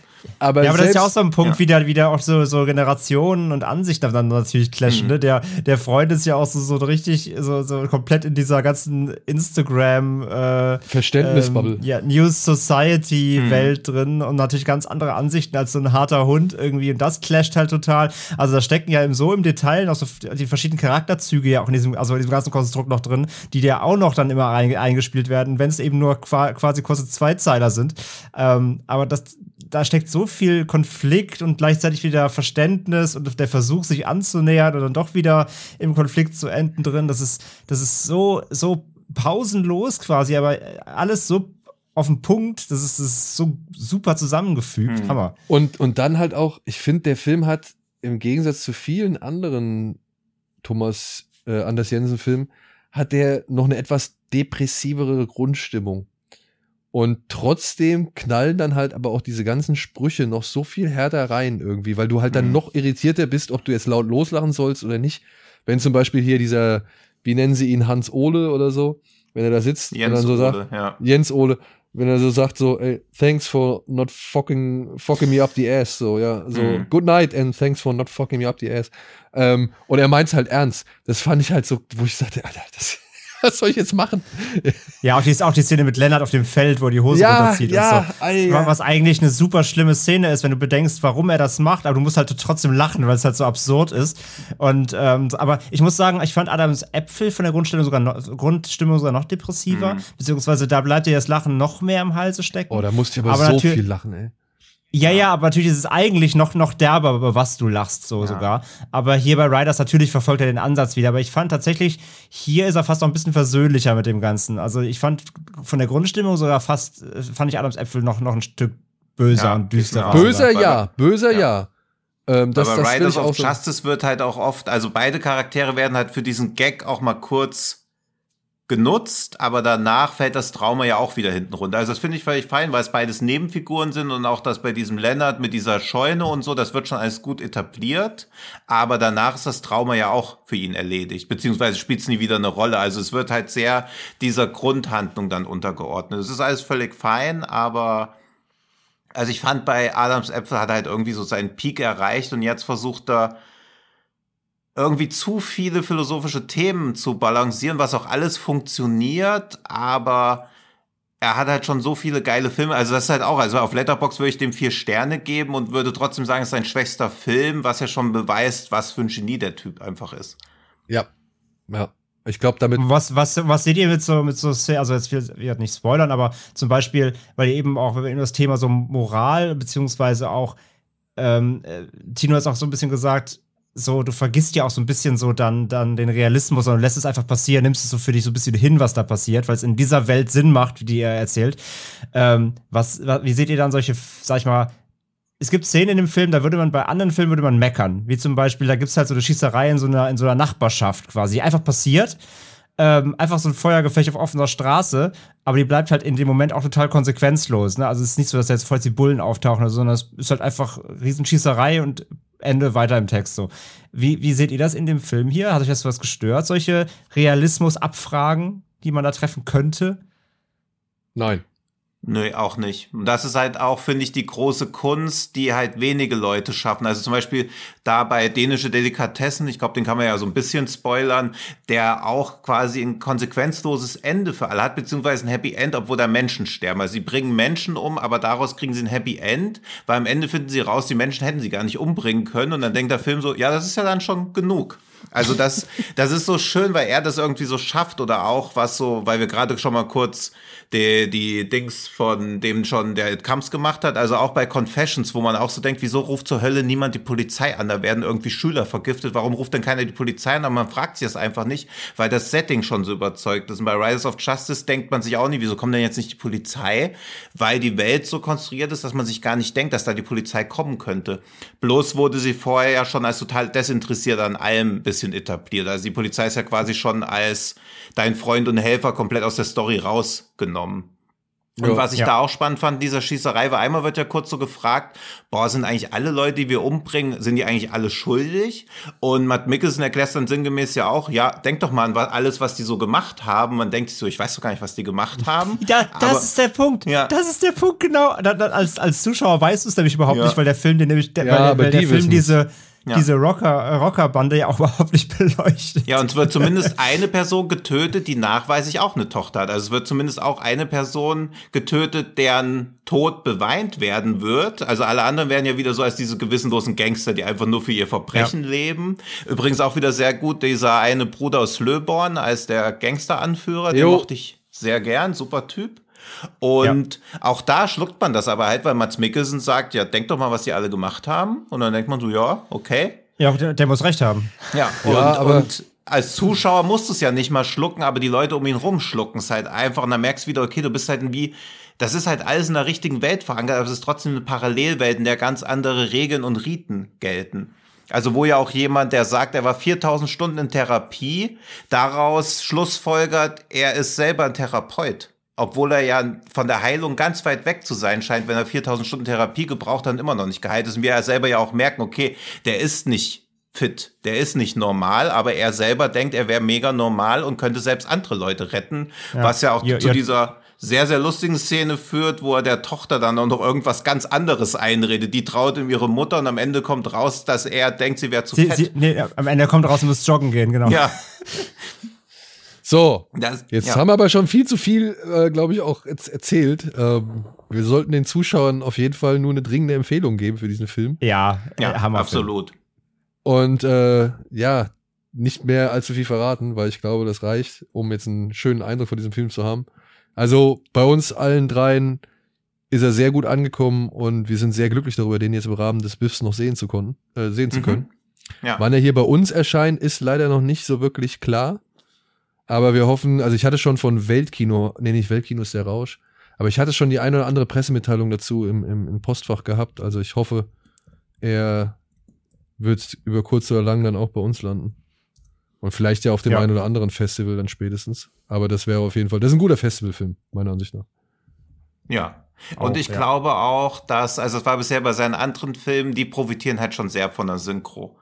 Also es war auch der erste, den ich, glaube ich, im Original überhaupt von ihm gesehen habe. Adams Äpfel ist Ich- super ich- ich synchronisiert, auch, ja. dänische Delikatessen ist mega lustig synchronisiert, Man in Chicken auch. Also die haben alle auch echt immer eine sehr gute deutsche Synchronisation, wo halt dieser Stimmt, trockene sagst, Humor ja. noch rüberkommt, weil so, sie sagen was, du liest den Untertitel und weißt so, okay, das ist lustig, aber es transportiert sich halt nicht so durch den Ton. Oh. Geht mir zumindest so. Also ich habe Adams, es hat für mich funktioniert, aber wie du gerade sagst, äh, geht's mir auch, hast recht. Ich habe die anderen bisher auch alle auf Deutsch gesehen, ja. Ada, na, Adams Äpfel habe ich damals auf dem Fantasy Filmfest im Original gesehen. Und fand super. Ja, also super sind die trotzdem noch, aber ich finde, sie profitieren dann halt noch mehr davon. Also ich glaube, ich würde dann mehr lachen, weil es war schon der, wo man nicht so laut halt sagt, sondern teilweise auch so dieses Ha und dann denkt, schämt man sich ein bisschen dafür, muss halt noch mal lachen. Das schafft er ja auch immer ganz gut, dieses Schemenlachen, wo man Ja, weiß, man dürfte nicht lachen und muss Genau. deshalb. Also Ja, dieses beschämende Lachen, das fand ich auch mehrfach. Wenn er zum Beispiel einmal, da geht er über so einen Feldweg oder so einen, so einen Gartenweg lang Und dann kommt so ein lauter Filmsound, so dumm, dumm. Ja. Und, dann, und ich konnte nicht anders, ich muss wirklich laut lachen, weil Hm. das Gesicht von Mickelson dazu, ja, wo purer Hass drin irgendwie abzulesen ist, das fand ich schon gerade in dem Moment einfach herrlich. ja. Aber der Typ ist auch einfach geiler Schauspieler. Und der Garten sah auch genauso schäbig aus wie bei Taken, diese viel zitierte Szene, wo sie so tausendmal schneiden müssen, um diesen Sprung über den Zaun irgendwie halt Ja, ja. spektakulär aussehen zu lassen. Und da ist halt alles ganz anders inszeniert und kommt dadurch halt auch viel wuchtiger. Also dieses, wo Wickelson weggeht und sich dann umdreht, was die Kamera da für einen Move irgendwie macht. Also als ob auch der Kameramann sich vor ihm erschrocken hätte, dass er sich auf einmal umdreht, Ja, und obwohl so- sie so wissen, was passiert. Ja, aber ja, mega ja. gut inszeniert. Ja. Ja. Also, Riders of Justice, absolute Empfehlung von unserer Seite aus. Und Mhm. wir hoffen, dass ihr so schnell wie möglich in der Lage seid, diesen Film zu sehen. Womit wir bei unserem kleinen Doku-Block wären, denn wir haben festgestellt, dass beim Biff dann doch einige Dokumentationen auch am Start sind. Ich habe jetzt leider nicht alle geschafft. Ich hätte gerne noch diese Alien-Musical-Geschichte, die hätte ich Mhm. gerne noch gesehen. Ja, ja. Aber So. die habe ich leider jetzt nicht mehr auf dem Zettel, beziehungsweise die habe ich nicht mehr geschafft. Sie heißt Alien on Stage und es geht darum, dass ein paar Busfahrer, glaube ich, äh, ein Alien-Musical veranstalten wollen, um Mhm. für einen guten Zweck irgendwie Gelder zu sammeln. Und das endet damit, dass sie halt auf einer riesengroßen Bühne das machen dürfen. Mhm. Ja. Ja. Klang auf jeden Fall von der Geschichte her einfach nur geil. Und Ja, es sah auch wieder so richtig heartwarming. Also ich habe auch nur einen Trailer zugesehen, aber es sah sehr herzerwärmend aus und natürlich auch wieder sehr lustig. Ja. Aber habe Aber- auch leider nicht geschafft. Aber wir haben dafür ein paar andere Dokumentationen geschafft, die wir euch jetzt auch nochmal schnell hier unterbreiten wollen und aber auch ein bisschen kürzer dann hier mal Mhm. zusammenfassen. Unter anderem, ich würde mit einer anfangen, die jetzt schon ein bisschen älter ist, also die ich jetzt schon ein bisschen länger her kenne und die wir auch schon tatsächlich bei Kino Plus schon besprochen hatten. Ähm, sie heißt Horror Noir, A History of Black Horror von Xavier Burgeon aus dem Jahr 2019. Und das ist halt eine Dokumentation über die unerzählte Geschichte des afroamerikanischen Horrorkinos in Hollywood, von der Stigmatisierung bis zum Befreienschlag. Und da kommen halt diverse Leute aus eben den all diesen Zeiten zu Wort und halt auch aus aktuellen Zeiten. Also ein Tony Todd ist mit am Start und aber auch ein Jordan Peele taucht hier und da mal auf und so viele andere Menschen, die halt mal die gesamte Historie aufarbeiten vom afroamerikanischen Horrorkino oder eben wie Afroamerikaner im amerikanischen Horrorkino porträtiert wurden. Und das muss ich sagen, fand ich sehr interessant und aufschlussreich. Ich weiß nicht, wie es euch geht.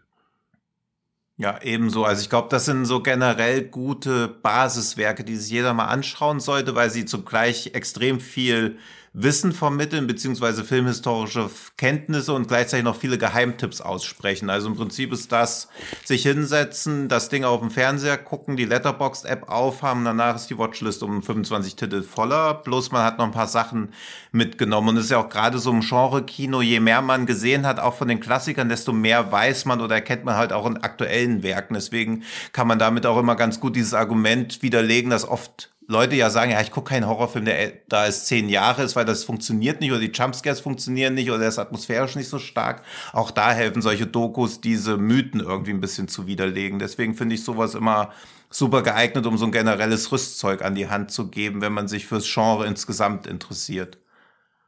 Ja, Ja, ja, ja, total. Und außerdem natürlich, klar, es ist natürlich einfach auch ähm, total äh, teilweise Augen öffnet, wirklich auch nochmal die ähm, diese Filme besprochen oder, oder äh, durch, ähm, durchgekaut wiedergegeben zu hören von der Warte von, ähm, von, von People of Color einfach, wie die diese Filme sehen. Weil man dann teilweise sich auch selber hinterfragt nochmal, gerade wenn es eben Filme sind, die man auch selber kennt und dann teilweise nochmal andere Sichtweisen drauf sieht, wenn man denkt sich, ach, scheiße, das habe ich, das stimmt, so habe ich das noch nie gesehen, aber es macht komplett Sinn. Also die, sie, sie, sie, sie öffnen die teilweise eben auch vor Filmen, die, wo die Augen, wo eben Stigmatisierungen oder Klischeebehandlung, Tropes benutzt wurden, ähm, die du vielleicht gar nicht wahrgenommen hast jetzt als, als, ähm, als, weißer, als weiße Person und denkst dir, fuck, stimmt, das ist ja total krass. Oder deren- Und, und, und, und Entschuldigung, ja. ja, ja, und wollte halt sagen, und, und, und, und, und lernst halt dadurch auch so ein bisschen auf andere Dinge zu achten oder dich mal ein bisschen da ähm, das, das Verständnis dafür ähm, ähm, zu, zu anzutrainieren, ähm, so einen Blick für solche Sachen zu bekommen, die teilweise wirklich, äh, wirklich schockierend fast schon sind, muss man sagen. Ja, oder halt deren Bedeutung man vorher nie so geahnt hat. Ich weiß Ja. nicht, bei welchem Horrorfilm es ist. War das ist Urban Legends? Da gab es wohl eine, eine Afroamerikanerin, die da so ein, ähm, weiß nicht, die so ein kesses Mädel da irgendwie oder, oder halt ein aufgewecktes Mädel da war. Und ähm, ich, ich habe den Film einmal gesehen, um den es da ging. Ich weiß aber nicht genau, welcher es ist jetzt, also ob es jetzt Urban Legends war oder nicht. Und auch da zu sehen, so von wegen, die war halt für gerade die Black Community, war das halt auf jeden Fall eine richtig wegweisende Figur oder eine Figur, die sich halt aus dem Klischee, das man sonst irgendwie so gewohnt war, rausbewegt hat und rausgewagt hat. Und dass es halt voll wichtig war, beziehungsweise dass es halt einfach erfreulich war, so eine Figur oder so einen Charakter zu sehen. Das habe ich zum Beispiel nie geahnt. Genauso wie ähm, Candy. Ja, selbst in, selbst in Filmen wie The Craft oder sowas. Ja, ich glaube, das war The ja- Craft. Ich glaube, du meinst The Craft, Ja, ne? wo, wo, wo, sie, wo, wo quasi sie stigmatisiert wurde, eben als, als Person of Color und sie sich ja auch auflehnt und sich im Hexenzirkel ja quasi dann auch so wünscht, äh, dass das irgendwie die, die, die, äh, wie, so Zitat, die, die weißen, die weißen blonde Chicks sind, da mal irgendwie ihr Fett wegkriegt, die sie immer in der Schule anpöbelt, halt für ihre Hautfarbe, solche Sachen. Nie darauf geachtet so richtig. Also nicht, die- nicht die Bedeutung, wie das, nicht die Bedeutung verstanden, Nee, ich die, auch nicht. für diese für die Community hatte. Wirklich total krass, ja. Und dann, was war, also Candyman war auch für mich so eine echt Ja. nochmal schöne Entdeckung. Also auch zu, von den ganzen, von den ganzen People of Color zu hören, von wegen, ey, der war, das war cool für uns, ey, so einen Typ zu haben, der war nicht nur scheiße, sondern der war halt auch, der war badass und keine Ahnung. Und nie so, ich meine, Candyman, ich habe nie ein Problem mit Candyman gehabt. Ich fand, fand den ersten, den habe ich, äh, ich habe nur den ersten gesehen. Äh, ich fand den immer cool so. Das war halt eine weitere Figur wie halt Freddy und so weiter, aber halt nach Freddy, Jason, Michael und so war man halt irgendwann halt auch mal satt an diesen ganzen, sag ich mal, Fantasy, Grusel, Boogeymännern oder so, ja. Also Mhm. deswegen, also ich hatte Candyman, das war für mich wie Schocker oder sowas, so, weißt du halt, I- one, Ja. one, one more, one more, so. Und da war mir auch egal, ob der jetzt schwarz war oder nicht, ja. Und das genauso, und das fand ich am aller, aller coolsten in, in Horror Noir, dass die nochmal People Under the Stairs so hervorgehoben haben Ah, von Wes ja. Craven. Weil, Hm, ey, ja. den Film habe ich als kleiner Junge geliebt. Ich habe den wirklich geliebt. Ich fand den so cool. Ich habe mir den immer angeguckt. Ich fand das, also was als kleiner Junge, als Jugendlicher. Ich fand das einfach eine so schöne Atmosphäre und ich fand den Jungen cool. Hier die Twin Peaks Jungs, äh, die noch mit darin rum waren. Ich fand das Setting mit dem Haus und diesen Geheimgängen hinter den Wänden. Ich fand das alles super.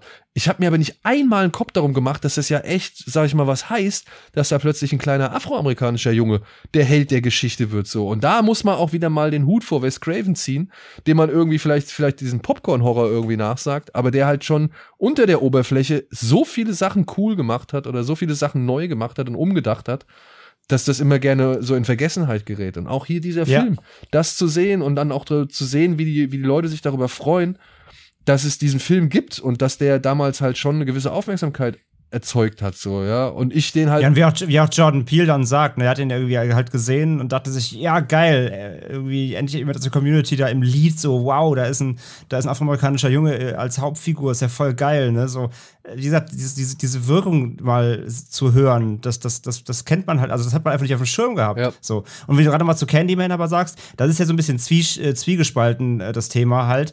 Ähm, einerseits hast du halt äh, eben mit, mit Candyman selbst einen, äh, ähm, äh, einen Afroamerikaner eben auch als Lead dann da quasi, als, als maßgebende Figur. Aber gleichzeitig erfüllt der Film ja auch dann trotzdem viele Tropes, die eigentlich schon vor eben vor 60, 70 Jahren scheiße waren.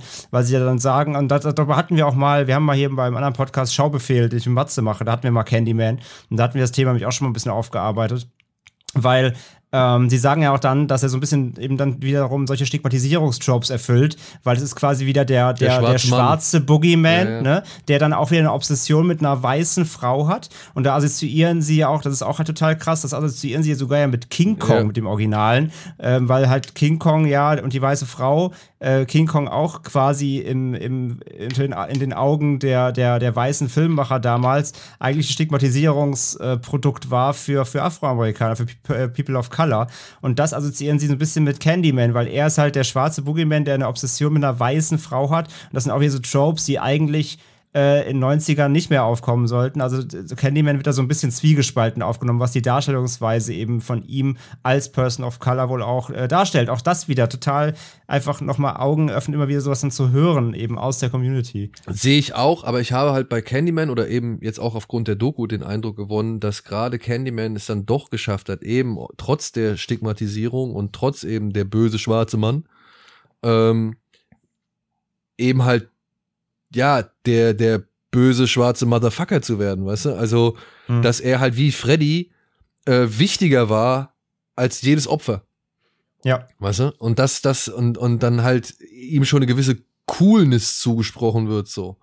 Und, ja. und das finde ich halt auch schön, einfach dann, dass man halt, äh, dass, dass das so eine Umkehr erfahren hat, so. Oder dass er sich dann genau in diese, in diese Bösewicht-Reihe einreihen konnte.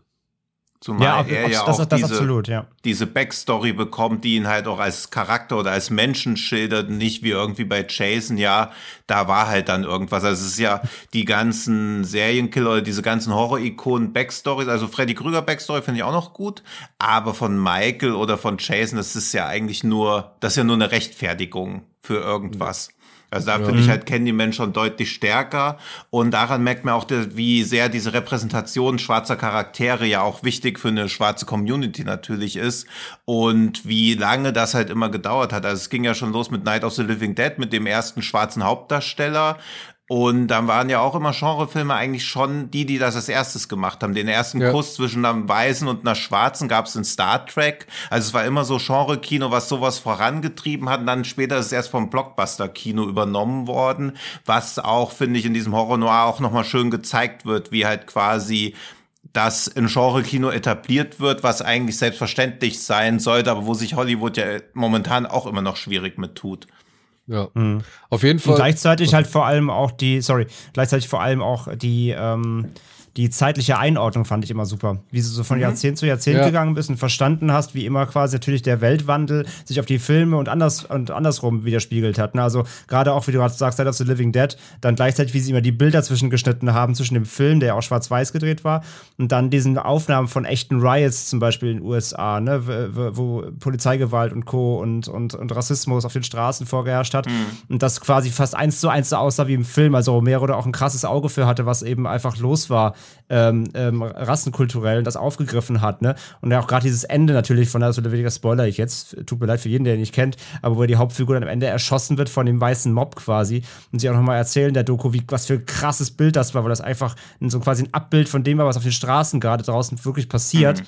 Ähm, und sowas eben zeitlich als Einordnung zu bekommen, so wie lange das angehalten hat und quasi erst dann eben mit den 90ern langsam das passiert ist, dass, dass eben auch People of Color dann wirklich als Hauptfiguren eingesetzt wurden, nicht nur als ähm, der, das erste Todesopfer in einem Slasher irgendwie. Ne? Auch der, das Klischee natürlich wird da natürlich auch aufgegriffen, natürlich. Der, der erste ist immer das erste Todesopfer muss immer, muss immer ein, äh, ein Person of Color irgendwie sein, das alte Horror-Trope. Ähm, dass es so lange gedauert hat, äh, bis sich das wirklich äh, dann äh, wirklich durchsetzt und, und, und diese ganzen Klischees und, und dies, das Weltgeschehen sich da so äh, wehrt auch äh, gegen und die Stigmatisierung so aufrechterhalten hat, fand ich einfach nochmal krass faszinierend. Einfach filmgeschichtlich, aber auch einfach historisch gesehen. Und es gibt ja, tatsächlich hm? eine Menge Bildmaterial, das sie ja. dann begleitend dazu abfeuern und das fand ich auch schön. Ja. Ja. Und ich finde halt auf so einer Metaebene auch schön bei so einer Dokumentation, dass sie halt auch noch zeigt, dass Horrorfilm halt eben nicht nur so stumpfe Unterhaltung ist, sondern gut gemachte Horrorfilme halt auch immer so ein politisches und soziologisches Zeitbild der aktuellen Generation oder der aktuellen Epoche sind, was man gerade in so einem, also Horror Noir, wie lang geht der? Der geht schon, der ist schon nicht so kurz, ne? Auch geht. Ich glaube, St Stunde 40 oder so. Ah, okay, aber also innerhalb so einer sehr komprimierten Zeit dann trotzdem so ein umfassendes, ja fast schon so Sitten- oder Gesellschaftsabbild gibt. Ja. ja. Also deswegen finde ich das, also die 1,40 sollte sich jeder nehmen, der auch nur halbwegs ernsthaft sich mit dem Genre beschäftigen möchte. Ja, und ist auf jeden Fall auch kurzweilig, muss man sagen. Ich fand das wirklich ja, sehr absolut. interessant zu verfolgen. Ähm, ja. Nee, sorry, ich habe Quatsch erzählt. Die ist echt kürzer, die ist 83 Minuten. Ja. Ach, ist die echt so kurz? Die, dau okay. die dauert nicht mal 90. Sorry, hatte ich gerade. Ja, ja. Nee, also wirklich knackig, ja. Ja. Was sie, sie, was sie, was nicht, was sie ein bisschen ver verballert haben, sie, bei manchen Filmen, weil du eben hier deinen Watchlist-Approach sagtest, sie, sie, sie, sie blenden nicht immer Filmtitel ein. Manchmal war ich so, ah, ja. welcher Film ist das? Den kenne ich gar nicht. Ja. Wollte ich mal mitschreiben, aber teilweise blenden sie sie nicht ein. Das hätte sie ein bisschen besser machen können. Das ist natürlich ja, aber das ist eine, produktionstechnisches Ding. Ja. Aber äh, rein von dem, was gesagt wird, wer da zu Wort mhm. kommt, äh, das ist alles super. Und ich wette, es wird die ein oder andere Letterbox-Liste geben, die alle Filme aufgelistet hat. Zu dem. Ja. Gibt's wahrscheinlich, gibt's ja, wahrscheinlich sogar schon. Ja, das stimmt. So, kommen wir mal zur nächsten. Horror Noir, auf jeden Fall von uns eine Empfehlung für mhm, alle Freunde des äh, Black Horror Kinos.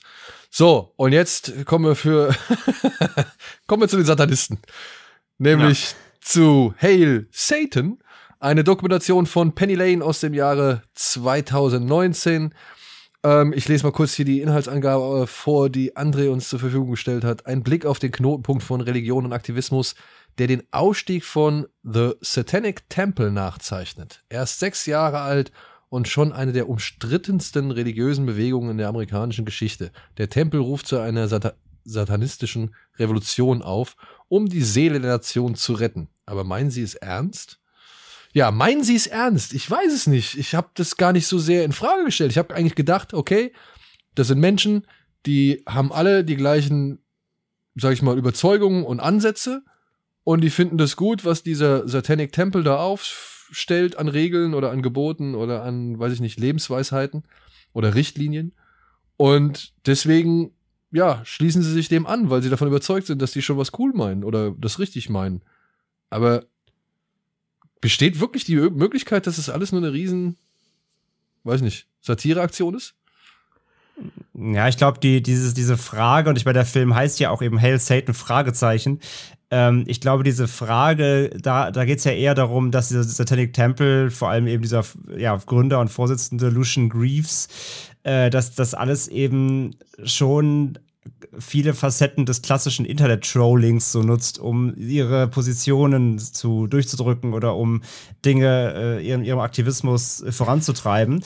Und ich glaube aber, es geht dabei nicht eher um die Frage, ob sie das, was sie ähm, sagen, ernst meinen, sondern eher, ob, ob, ob sie wirklich, ob sie wirklich quasi eine Religion sein wollen oder ja, eine Anhängerschaft, also eine, eine sag ich mal, eine Institution sein wollen oder ob das Ganze mehr eigentlich wie so Anonymous, mehr so eine, eigentlich nur eine Idee ist und der Name an sich und was darum, also es soll keine Kirche eine eigene sein, sondern es ist mehr eine Idee, die, die in den Köpfen der Menschen äh, verankert werden soll. Deswegen äh, glaube ich, das ist ein bisschen diese, diese Frage, die man da aufwirft und äh, wie gesagt, sie nutzen halt diese klassischen Dinge, also wenn man auch diesen Lucian Greaves mal reden hört, ich finde den Typ übrigens richtig, richtig geil, weil er so eine schöne äh, suffisante Art hat, wichtige Themen anzusprechen, aber du guckst ihm dabei irgendwie ins Gesicht und fragst dich so, verarscht er mich gerade? Ja, gut, das ist halt auch durch sein Auge, ähm, ne? Also wirklich. Das, ja, ne, das meine ich jetzt gar nicht optisch. Äh, also, dass er natürlich dann dieses, dieses äh, blinde Auge hat, wo er selbst eben aussieht wie der, wie der Lucifer persönlich, das, das spielt ihm natürlich nur in die Karten, aber rein von seinem Auftreten und wie er die Sachen sagt,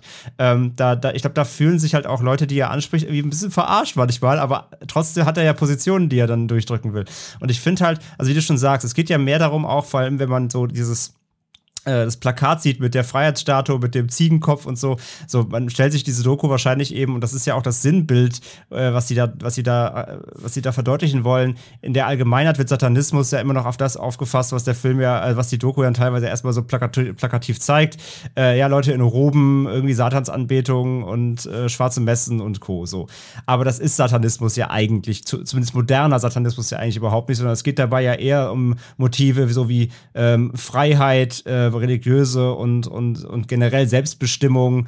Ähm, einfach dieses, was sie ja einfach hinterfragen, ist das klassische religiöse Weltbild, was ja Amerika ja natürlich auch prägt und äh, Zehn Gebote und Co. und äh, alles gottesfürchtig und, und äh, Hardcore-Christentum und Satanismus in dem Sinne, was, was sie da vorleben, ist ja eigentlich so Selbstbestimmung eben für, für jeden im Endeffekt. Also jeder kann frei über sich und, und äh, sich entscheiden und muss sich keinen Zwängen unterwerfen und ähm, und da, es ist ja eigentlich im Grunde so eine kleine Rebellion am Ende des Tages eigentlich.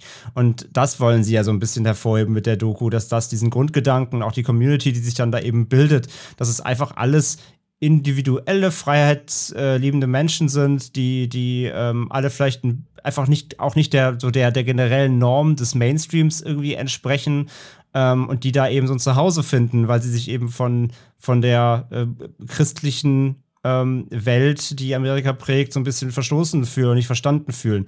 Und das ist ja eigentlich so eher so ein Auffangbecken für die, die da eben mal äh, die Faust in die Luft strecken möchten und sagen, hey, wir sind auch noch da, wir passen vielleicht nicht in euer Weltbild, das heißt aber nicht, dass wir irgendwie egal sind. Und das versucht der, versucht die Doku eben rauszustellen, dass das eigentlich die Idee dahinter ist.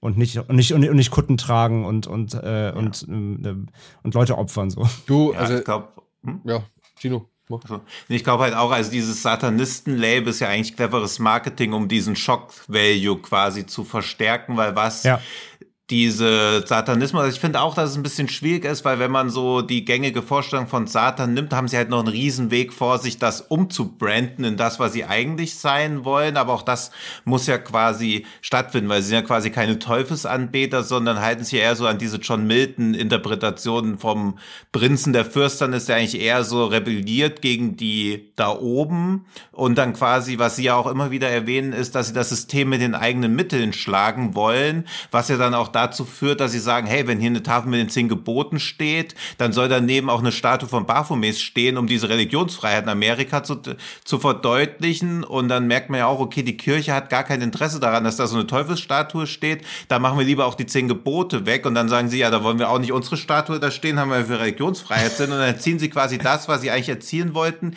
indem sie einfach das System dazu zwingen, seinen eigenen Regeln zu gehorchen. Und in der, einer der ersten Szenen sieht man ja, dass sie eine satanische Messe feiern wollen. Und natürlich sind die ganzen Katholiken dagegen. Und beziehungsweise die Christian sind dagegen und dann sieht man halt, wie die durch die Straßen ziehen und beten und halt so Weihrauch schwenken und dann denkt man sich schon relativ früh, okay, wer sind hier eigentlich jetzt die wahren Freaks? Ja. Weil die, auch die Satanisten, also dieser Temple of Satan sagt ja immer, hey, das oberste Prinzip für uns ist, dieses ganze Religionsgedöns darf keine wissenschaftlichen Fakten ignorieren. Und auch da sind sie ja deutlich näher an der Menschheit, an dem gesunden Menschenverstand dran als Religion. Und das ist auch so ein Problem, dass man ja ganz oft denkt, okay, eigentlich sind die eine Sekte, aber warum ist die katholische Kirche keine Sekte? Also wenn, wenn die eine Sekte sind, sind ja alle, die eine Religion betreiben, eigentlich auch eine Sekte. Also man wird beim Schauen auch quasi permanent dazu genötigt, sein eigenes Weltbild oder seine eigene Wahrnehmung von Religion zu hinterfragen, weil bloß weil die katholische und evangelische Kirche seit tausenden von Jahren schon am Start ist, sind wir da mehr dran gewohnt. Aber wenn wir uns die einzelnen Riten und so hinterfragen, ist es ja eigentlich sind wir uns ja, glaube ich, alle einig, ist totaler Wahnsinn, dass das also eigentlich alles gar nicht stimmen kann. Zumindest dieses Zeremonielle, das ist ja eigentlich für mich immer der größte Knackpunkt an, an sämtlichen Religionen. Ich verstehe ja gar nicht, was das ganze Brimborium und ich wirklich, ich habe das alles mitgemacht. Ich war hm. Messdiener und ich war, ich habe Kommunion und Firmung und allen Scheiß gemacht. So, hm. ja. Und ich habe das gern gemacht, ich fand das cool, aber irgendwann habe ich halt auch nicht mehr den Sinn so ganz verstanden darin, was also ich, ich frage mich, woher das alles kommt, mit ihren tausend, weiß ich nicht, Gebräuchen und, und Feiereien und dann muss der Tabernakel muss dahin gebracht werden und dann muss hier der Weihrauch darüber geschwenkt werden und, und so ein Kack so, ja, also wo ich mir denke, so, für wen ist das? Für wen ist das? Das ist einfach das sind nur halt Regeln Show. und Riten.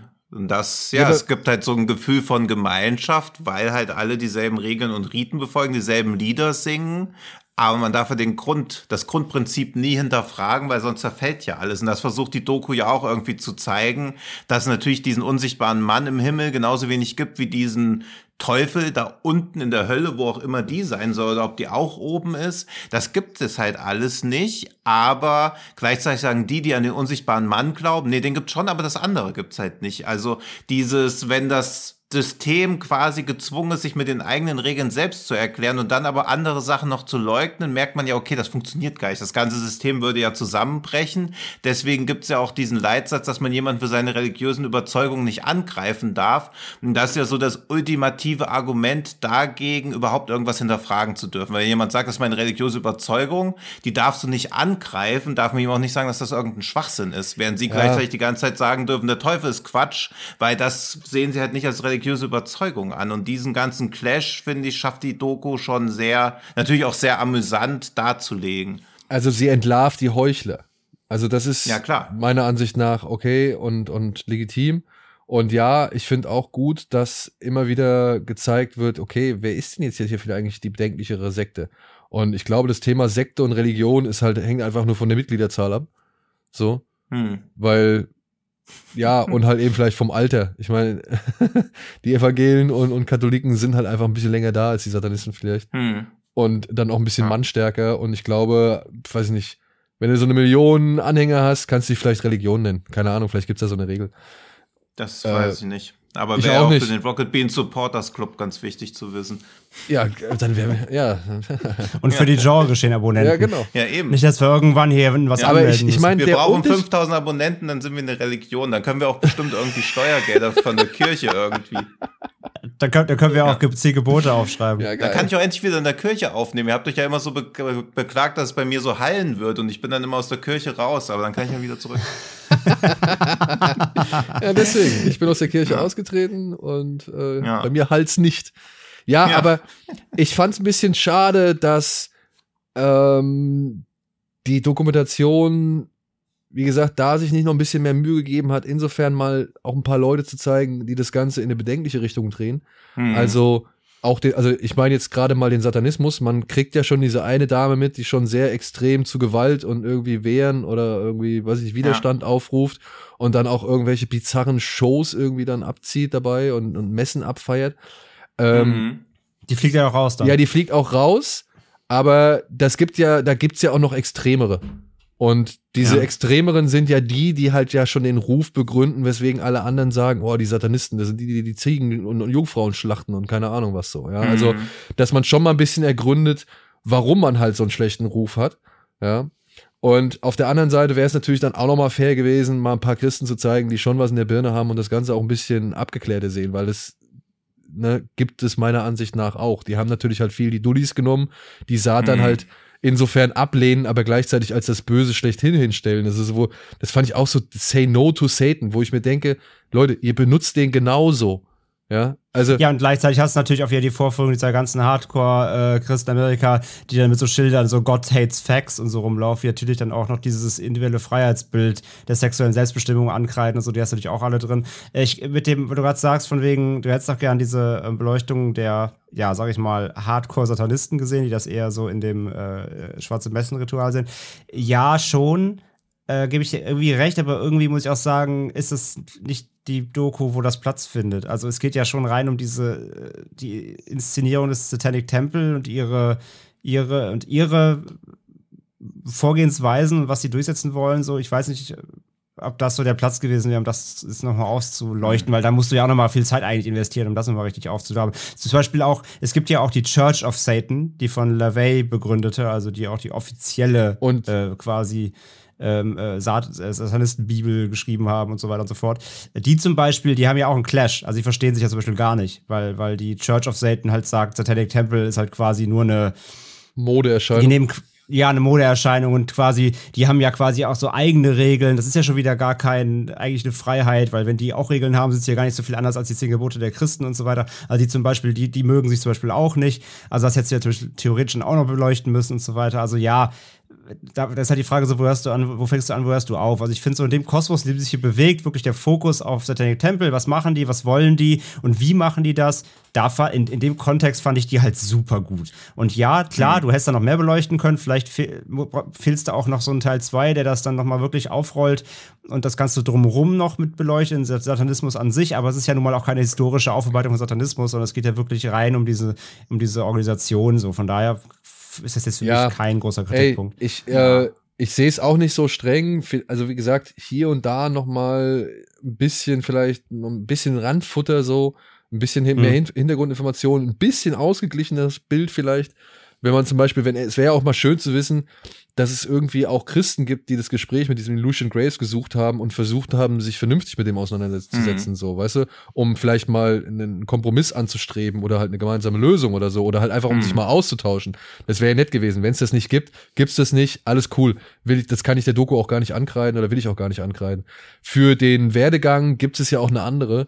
Damals, das, als wir das letzte Mal in Sieges waren, Tino, habe ich mir ja die andere angeguckt, An American Ich Satan. dachte nämlich auch, die wären identisch, ja. Ja, und ich hatte mir die Ah. American Satan angeguckt Hm. und die schildert halt nochmal den ganzen Werdegang von Church of Satan und halt so diesen ganzen äh, Satanismus aufkommen und so weiter und so fort. Aber da muss ich auch sagen, selbst die hat mir damals in Sitges schon gezeigt, ey, so schlimm sind die eigentlich gar nicht. Beziehungsweise, ähm, das sind doch eigentlich ganz, also ich saß da halt und dachte so, oh, das sind doch eigentlich ganz vernünftige Punkte, die die Jungs da irgendwie haben so. Also Mhm. warum sollen die jetzt so schlimmer sein als alle anderen? Denn, denn Ja. die, die Ansichten sind eigentlich relativ vernünftig, die auch die Church of Satan teilweise vertritt. So. Hm. Aber irgendwo. Ja, ja, das ist, das ist von- so vom Grundding auch nicht viel anders. Ja, ja, die sagen halt auch so, es geht ja eigentlich um die Selbstbestimmung und, und Loslösen von, äh, genau, von den, nur, von dem, nur weil es etabliert ist, heißt nicht, dass es das Bessere ist. Ja. Aber Ich trotzdem. finde aber, hm? ja, ich, ich wollte also, nur also einfach ich finde es auch abschließend. als, ja, sag, sorry. Ich wollte einfach nur abschließend sagen, ich muss trotzdem sagen, ich fand Hail Satan einen sehr interessanten und unterhaltsamen Einblick und einen sehr erhellenden Einblick so. Weil ich finde es eigentlich richtig, was sie da machen und versuchen. Denn ähm, man hat gesehen, dass es nicht unbedingt bringt, viel bringt oder dass es halt meistens mehr Stress bringt, wenn du dich halt versuchst, irgendwie anderartig, andersartig gegen das System aufzulehnen. Und mit dem System gegen das System zu kämpfen, finde ich dann da schon einen guten Ansatz. Hm. Ja. Ich finde aber Total. auch Und, und, und vor allem auch wie. Martino, mach erstmal, sorry. Dein Kritikpunkt aber auch valide. Also du merkst ja der Doku von Anfang an an, sie ist halt pro. Also sie versucht ja auch gar nicht da irgendwas zu widerlegen. Und auch wenn dieser Lucian Crave sagt, wo sie denken, sie haben seinen richtigen Namen rausgefunden, weil er sagt, nee, ich habe halt Double-Layer Pseudonyme und dann so verschmitzt lächelt und er dann irgendwie wie so, ah, da hat er es aber wieder allen gezeigt, da hat er allen wieder einen ausgewischt, lässt die Doku halt auch einfach so stehen, anstatt mal zu hinterfragen, wieso hat er das? Ja. Also warum braucht er das überhaupt? Also es wird ja nie, die Beweggründe so wirklich, es wird ja nie nachgestochert, sondern sie sind halt die Guten, das wird so untermauert, wenn irgendwie was faul bei denen ist, weil auch das ab einer bestimmten Menschen oder ab einer bestimmten Mitgliederzahl hast du einfach Idioten dabei. Das wirkt aber auch so, als ob sie denen immer souverän Herr werden können. Und auch dieses Hinterfragen, wo sie sagen, am Anfang wollten sie keinen Anführer haben, später merken sie aber auch, sie brauchen einen, wo du auch merkst, okay, jetzt werden sie halt auch immer bürokratisch und organisiert, da steht das nicht im Widerspruch dazu, sowas wird halt auch nie weiter hinter verfolgt. Naja, das, das kreidet ja die an, die dann rausfliegt. Die sagt ja dann, äh, als sie rausgekegelt wird, sagt sie ja das so quasi, so von wegen, ja, ich fand das eigentlich mal cool, was der Tempel ausgemacht hat aber- am Anfang, aber, aber jetzt werden sie gerade selber zu dem, was sie eigentlich selber hassen, weil sie zu groß werden, das jetzt irgendwie auch organisieren Ja, aber das ist so ein Also wird- bisschen wie, was ist deine größte Schwäche? Ich bin zu ehrgeizig. Also das halt quasi das größte Problem von Klar. denen ist, dass sie zu erfolgreich sind, ist halt jetzt auch. Nein, nein, ich gebe dir schon Also, recht, aber das, das findet ja. schon Platz, aber halt auch nur, auch nur Ja. von innen quasi, nicht von außen. Aber Mhm. ich muss sagen, das mit dem, weil ich finde, das mit dem Namen ist halt auch geil, weil es geht ja auch immer um diesen, ähm, was, das, dieser, wer ist das, Politiker? Das ist doch einer, Ja, der, ne, der, der, der halt immer da so gegen ihn wettert ein bisschen. Ähm, es ist aber halt schon lustig, also so meint so, ja, der heißt doch gar nicht so, der heißt nämlich so und so. Und dann kommt der Gegenschnitt, nee, so heiße ich eigentlich auch nicht. Ja, ja, und das ist weil du ist das nee, aber weil du, lustig, weil du, aber- ja, warte, warte, warte, weil du mir gerade sagst, von wegen, es wird nicht hinterfragt, warum er das braucht. Doch, find's, wird, das wird schon klar.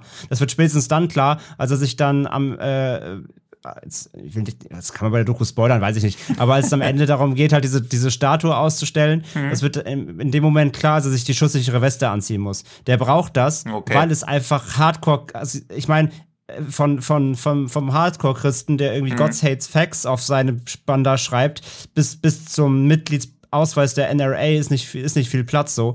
Ähm, ich glaube einfach, es gibt so Hardcore-Fanatiker, die würden ihn abknallen, wenn die wüssten, wie der heißt und wo der wohnt. Also das finde ich schon wird ziemlich klar, dass die, dass die sich da schon auf heikles Gebiet, äh, heikle, also heikles Terrain begeben.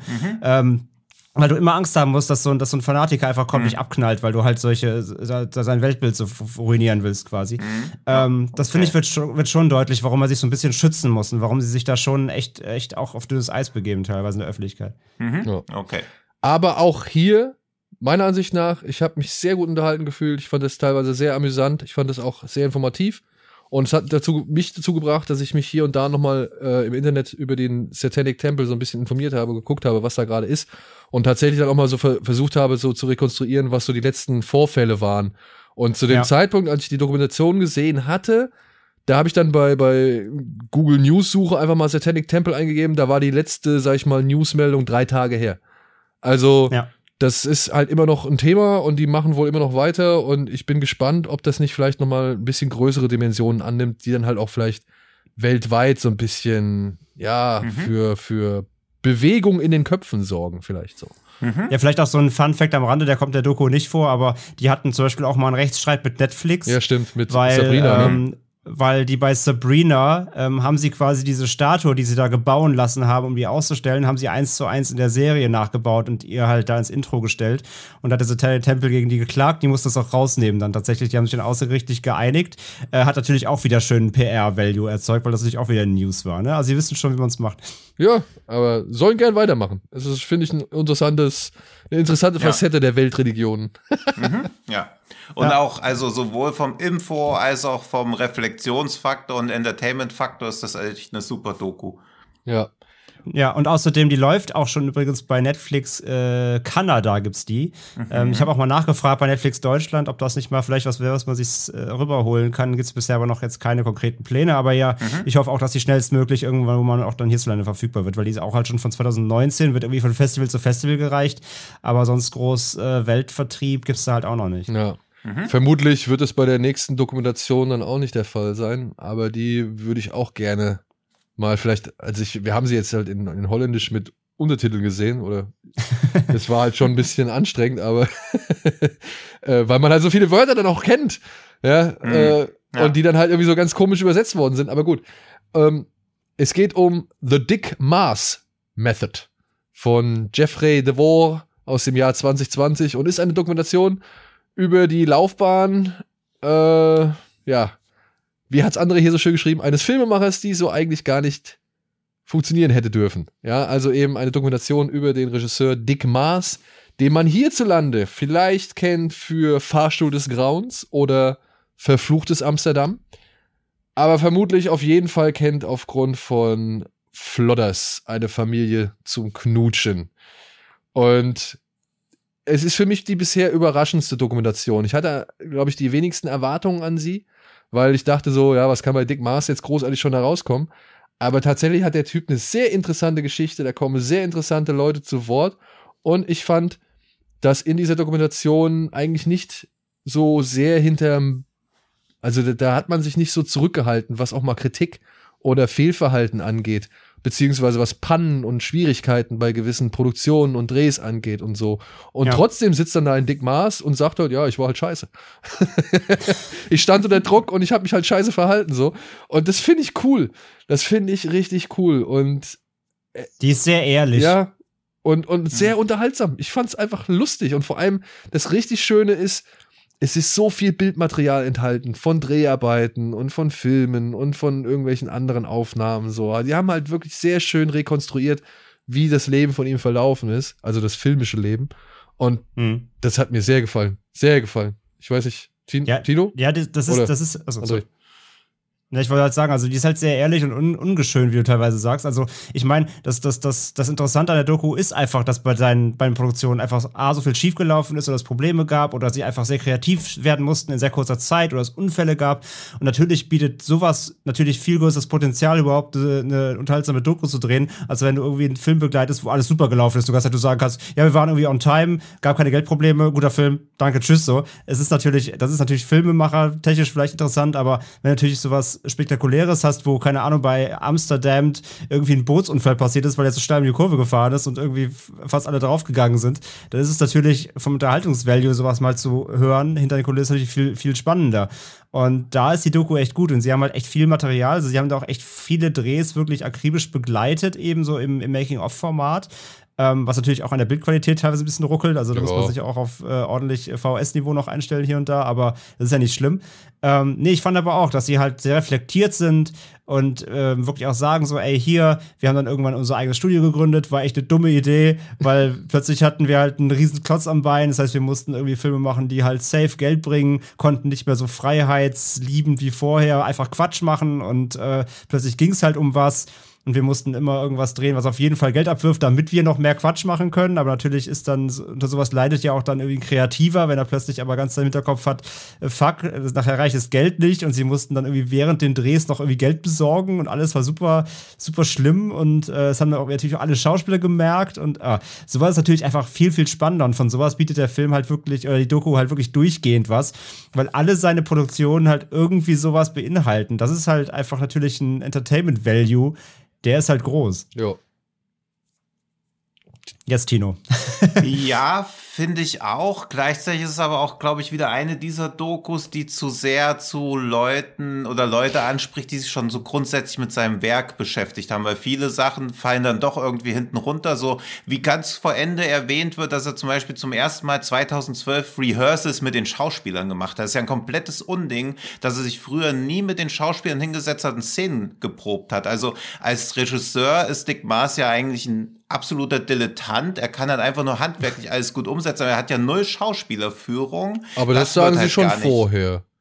Das ja, aber es wird nie so wirklich deutlich. Also es ist alles so ein bisschen so dieses, das ist aber schon eine Hallotri irgendwie. Also so ein bisschen dieses Liebevolle. Aber ich glaube, für Leute am Set ist das die Hölle, wenn du nie Feedback bekommst. Und warum halt auf die ganze Zeit mit Indiana Jones nicht eingegangen wird, das wird ja auch wahrscheinlich gute Gründe haben. Also dass diese spa wirklich spannenden Sachen so rausgelassen werden, das finde ich ein bisschen schade, hat wahrscheinlich rechtliche Gründe. Das denke ich auch, das wird Bildmaterial und, und, und ja. keine Ahnung. Also er hat jetzt einmal eine Spielfilmlänge von Abenteuer des jungen Indiana Jones inszeniert, plus eine von den Folgen. Und was ich auch schade fand, dass diese ganze Zusammenarbeit mit diesem Alex van Wander Warmerdam so hinten runterfällt, der zum Beispiel diesen Borgmann gemacht hat oder Schneider vs. Becks, das fällt irgendwie hinten runter. Dass er, dass diese First Floor Films den ersten holländischen Film, der einen Oscar gewonnen hat, produziert haben, fällt komplett hinten runter. Also es fällt vieles so weg, dass dieser dieser Bootssprung bei Verfluchtes Amsterdam hat einen Guinness-Buch-Rekord gewonnen für den, für den einen der krassesten Stunts. Der längste Sprung mit einem Boot wird auch alles nicht erwähnt. Es wird aber so ewig lange drum rumgeredet, wie dieser Unfall passiert, dass aber der Hauptdarsteller dann drei Wochen ausgefallen ist, wird wieder nicht erwähnt. Also es fehlen Doch, das hat er gesagt. von diesen.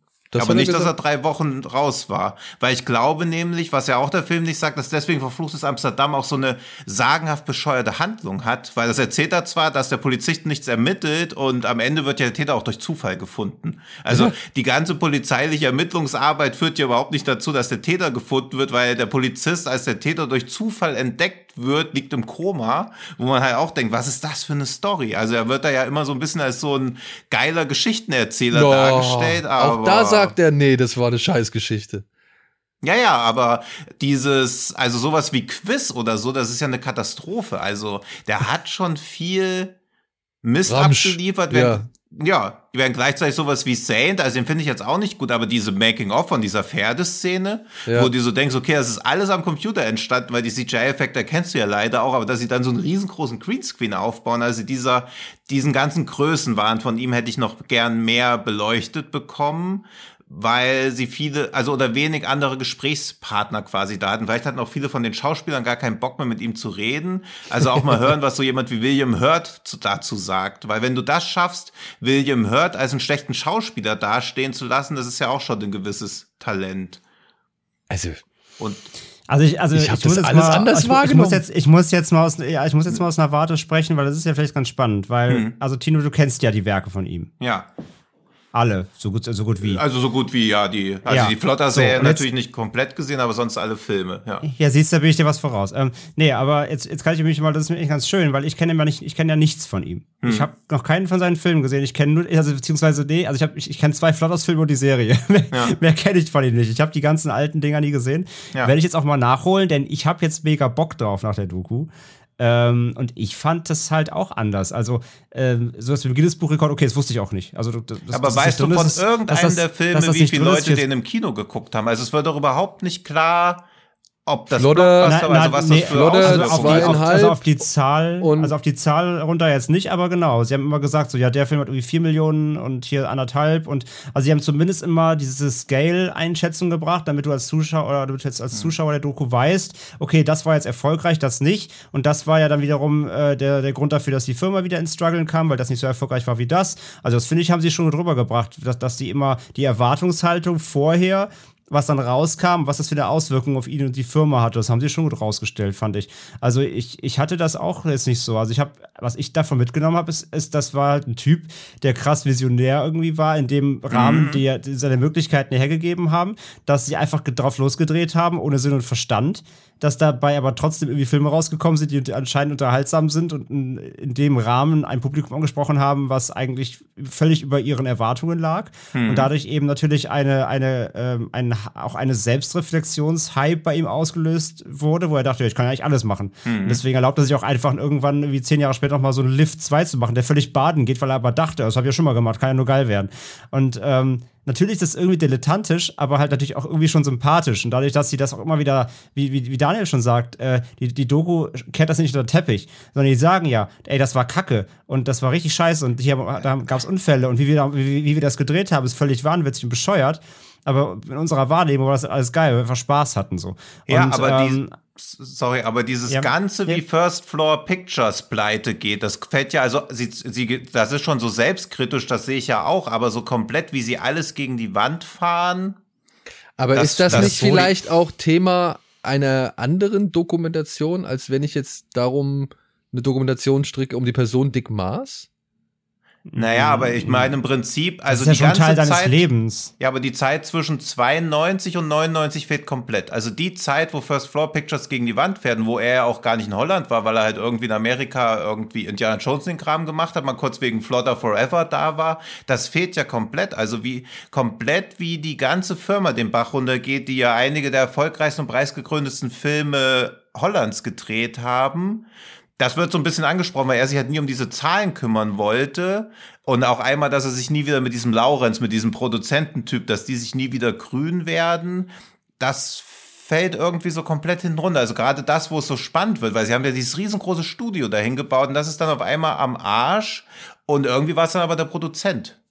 Also irgendwie wirkt es halt so, als ob Mars an nichts wirklich Schuld hatte, sondern einfach nur das verkannte Genie ist, was dann ja aber auch nie wieder an irgendwas anknüpfen konnte.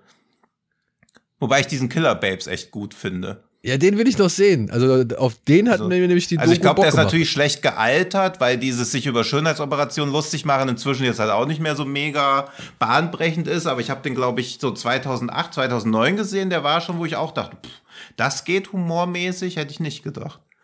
Ja, siehst du, aber das ist ja genau das, das was die Dokumentation, ja. Dokumentation auch sagt. Sie sagen sich, geht das? Wenn ich mich fragen muss, ob das wirklich in Ordnung ist, dann müssen hm. wir es eigentlich machen. Weißt du? Hm. Und das, äh, diesen Ansatz, den, den er halt mal gehabt hat, den fand ich halt cool. Und also die Doku sagt mir aber auch, dass der das aus den Augen verloren hat, dass der halt irgendwie irgendwann nur noch hm. gemacht hat, um zu existieren und nicht gemacht hat, weil er hm. Bock drauf hatte. Ja. Und ich weiß nicht, da habe ich andere Dokus jetzt schon gesehen und erlebt. Wenn man sich jetzt mal allein, ich sag mal so, ich finde das jetzt, die Dick Mars Methode finde ich jetzt so in dem Umfeld von der Karolko-Story, die ich letztens anhand von Total Recall gesehen habe, und halt eben Electric Boogaloo, finde ich, ist es mhm. ganz gut aufgehoben da, ja. Ich meine, die beiden sind besser, obwohl auch bei Karolko auch vieles unter den Tisch fällt, so, wo du dich halt hm. fragst, ey, wo sind denn die Gelder hingewandert? Also, wahrscheinlich ja. muss zwangsläufig bei sowas, also 30 Jahre, 90 Minuten packen, klar. Ja, und also es klingt jetzt, glaube ich, meine Kritik auch krasser, also ich mochte das auch, aber mich nervt so unsäglich, wenn du irgendwas anguckst und dann steht da Martin Kohlhofen, Regisseur. Was der gemacht hat, alles scheißegal, das hast du halt zu wissen. Also, dass bei allen, bei niemandem steht, was die gemacht haben. Und das verstehe ich auch, dass manches so einen Holland-Bezug hat. Also diese Popband, die da war, diese Golden Earrings, das nimmt man halt einfach hin, dass man die nicht kennt. Aber du kannst doch nicht irgendwelche Leute zeigen und nicht sagen, was die gemacht haben. Also, wo, wie soll ich die denn einordnen? Das ist eindeutig eine Doku von Filmfans für Filmfans. Ja. Aber ja. trotzdem, also trotzdem, finde ich, schafft es die Doku einen guten Überblick über den Mann zu geben, schafft den Mann mhm. auch irgendwie richtig einzuordnen. Also nicht nur als das, den Obercoolen und den Supernetten, sondern halt auch mhm. jemand, als der halt nicht fähig war, mit Leuten zu sprechen. Mhm. Ja. Und halt sagt, ey, ähm, also so, so, so Sätze geprägt hat wie Get your line properly, asshole, oder irgendwie sowas, ja. Oder Just Ja, das hätte ich halt und, gern mehr gesehen. Und immer, und immer faster. Würde heutzutage ja gar nicht mehr gehen. Also ich meine, im Prinzip ja. ist Dirk, äh, Dirk, Dick Maas ja jemand, der jetzt komplett gecancelt würde. Ja. Also deswegen finde ich auch ja, diese Doku auch, auch die, auch die Art des Filmemachens. Ja. Von wegen, ich frage mich, ob das geht, wenn du sagen musst, eigentlich nicht, dann mach's so. Hm. Das ist natürlich heutzutage das Humorlevel, wo du ganz schnell unten durch bist. Ne? Ja, oder auch so dieses, wo sie dann extra nochmal so, so Pädophilie-Gags dann nochmal, auch so die Doku so stolz ja, zeigt, guck mal, ja, man Gag über Pädophilie, der natürlich nicht mal lustig war, aber wird halt einfach reingebaut und dieses, auch dass Flotters diese Altersfreigabe bekommen hat, das ist ja super. Also, all, all ages. Ja, also das, ja, das, das, hätte mich mehr interessiert und natürlich auch dieses, was auch ein bisschen zu kurz kam, dieser, dieser Disput um das Filmplakat zu Sind wo ja auch irgendwie, also das ging ja auch, glaube ich, vor Gericht und er hat dann sinngemäß argumentiert, ah, ihr wollt nicht, dass auf den Plakaten in also der Santa Claus mit einem zerstümmelten Gesicht da ist, aber dass eure Kinder weiter glauben, dass es den Weihnachtsmann gibt, das ist euch schon sehr, sehr wichtig. Und dann geht, deswegen geht ihr gegen das Plakatgericht nicht vor. Und da hat er ja auch vor Gericht Recht bekommen. Also diese ganzen absurden Anekdoten, die man teilweise schon mal gehört hat, fallen so ein bisschen hinten runter und es wirkt dann halt doch oft so, als ob alle nochmal sagen wollen, ja, eigentlich war das schon immer ganz geil mit ihm. Aber ich glaube nicht, dass Schauspieler das geil mit ihm fanden. Also dieses. Aber das sagt auch zum Beispiel Hüb Stabel. Stabel. Der sagt das äh, zum Beispiel bei dem, bei dem Flodder-Dreh in, in Manhattan. Mhm. Dass das halt ja. katastrophal war und dass er da halt die Schnauze voll hatte. So. Da sagt ja, er aber auch weil es ums Geld ging und nicht, weil er irgendwie keinen Bock auf die Schauspieler hatte. Na, doch, doch. Der, mhm. sagt, der, der sagt schon ziemlich deutlich, dass, dass er halt überhaupt nicht wusste, was zu machen ist und das immer nur hieß, alles macht immer schneller, aber gar keine Anweisung. Der sagt, der sagt schon ziemlich deutlich, dass er ein beschissener Regisseur war in dem Moment. Doch, fand ich schon. Was ich gelernt habe, das wusste ich gar nicht, dass dieser Darsteller von Johnny, dass der da wirklich am Set gestorben ist bei der Aftershow. Ja, das war überraschend tragisch. Also, das war auch sehr bewegend dann auf einmal, als diese Szenen dann. Herz, so Herz, Herzinfarkt nach dem, nach dem, also bei der Feier beim Ab zum Drehabschluss. Hm. Voll krass, wusste ich nicht. Ja, das ist echt. Ja. Also wie gesagt, für mich als Nichtkenner seines Kosmos größtenteils, ähm, ich fand die echt, ich fand die, ich fand die unterhaltsam, ich fand die ehrlich, ich fand, die hat nichts beschönigt von meiner Warte aus, was ich eben über ihn jetzt weiß. Äh, ich fand schon, dass er da durchaus A, also schon als Macher so einfach und, und ein bisschen glückliches Händchen, aber durchaus als, als, äh, als schwieriger ähm, Typ, wenn es ums Arbeiten geht, wegkam so. Also ich fand das wohl schon beleuchtet. Aber ich habe jetzt vor allem Bock, die Filme zu gucken. Also die ich nicht Ja, aber ich finde halt weil, immer dieses, was man jetzt auch wieder bei Scott Rudin und dieser Diskussion merkt, dass, okay, wenn du Erfolg hast, kannst du halt auch ein Arschloch sein. Du darfst halt nur kein Arschloch sein, wenn du auch keinen Erfolg hast. Also es wird ihm ja alles irgendwie so durchgehen gelassen. Und ich glaube auch, dass das nichts ist, wo irgendjemand wirklich gecancelt werden müsste. Zum Schauspieler sagen, lieferst du ab, wie ich dir gesagt habe, du Arschloch. Ich finde, das ist schon ein Ton, der am Set glaube ich, legitim ist, nicht legitim, also nicht vorhanden sein muss, aber ich verstehe schon diese Tension aber es wird ja auch gar nicht, er wird ja auch gar nicht gefragt, wie er seine letzten Werke findet, wie er die einschätzt, oder er muss sich ja nur zu den Themen selbst reflektieren, zu denen er sich anscheinend selbst reflektieren möchte. Also, das ist halt so diese Art von Selbstkritik, die ich auch immer so ein bisschen wohlfeil finde, weil es wird ja auch gar nicht klar, was er jetzt als nächstes Projekt macht, weil wahrscheinlich wird von ihm ja auch nichts mehr kommen. Also, der ist halt einfach. Ja, aber was, was erwartest du denn, wenn, also jetzt zum Beispiel zu dem Thema mit dem Arschloch am Set. Hm. So, es wird doch, es wird doch benannt. Also, es, sie, sie, könnten das ja an den Tisch fallen lassen und sagen, der Typ war immer der Geiste. Das macht die Doku ja, ja auch nicht. Aber was, was, wäre denn für dich die Konsequenz? Was müsste Dass die Doku man vielleicht mal hinterfragt, puh, wenn irgendwie der Produzent keinen Bock mehr auf ihn hat, wenn die Schauspieler irgendwie das schwierig finden, vielleicht liegt es ja mal an ihm. Aber er wird ja dann immer so, ja, ich wollte das halt so. Es wird halt alles so ein bisschen weggelächelt. Und diese ganze, also was aus ihm hätte werden können, wenn er sich auch mal mit Schauspielerführung auseinandergesetzt hätte. Also er hätte ja wirklich das ganz große Potenzial. Er merkt ja auch in Hollywood, also wenn du halt William Hurt und äh, wie heißt die, die auch bei Chucky die Braut Jennifer spielt? Tilly. Jennifer Tilly. Wenn du einen Film mit den beiden hast und du den Film dir anguckst und dir denkst, was zur Hölle sind das denn für zwei Amateure in den Hauptrollen?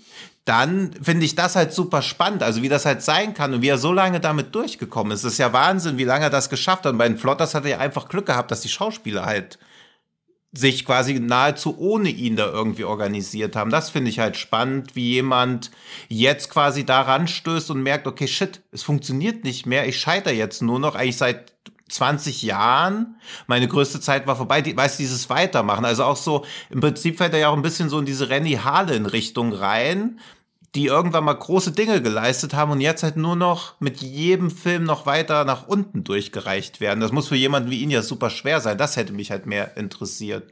Also dieses, ja, okay, was das aus einem macht. Du bist irgendwie der bekannteste Regisseur deines Landes und das ist ja auch scheißegal, wie viel Einwohner das Land hat. Und dann bist du irgendeiner, der sagen muss, ja, dafür haben wir nicht genug Geld gehabt, sieht halt ein bisschen kacke aus, aber Ich sage immer improvisieren. Fand ich auch gut bei Prey, wo, Ja. wo sie meinten, so, wo, wo die, wo die äh, FX-Künstler Schmiede da meinte, wir müssen einen Löwen bauen und er wie meinte, nee, mach mal irgendwie nur so einen Kopf. Ja, ja sowas halt. Also das ist, jetzt finde haben, das ja super. dann, Also, dann haben sie trotzdem, dann haben sie trotzdem Löwen gebaut. Ja, auf Auch was für ein Aufwand für so einen Film, ey. Prey habe ich tatsächlich, äh, auf den habe ich jetzt, den habe ich nämlich mir schon mal irgendwann äh, irgendwo ge geliehen, gekauft, keine Ahnung. hm. Äh, den, den will ich jetzt auf jeden Fall direkt mir demnächst mal angucken.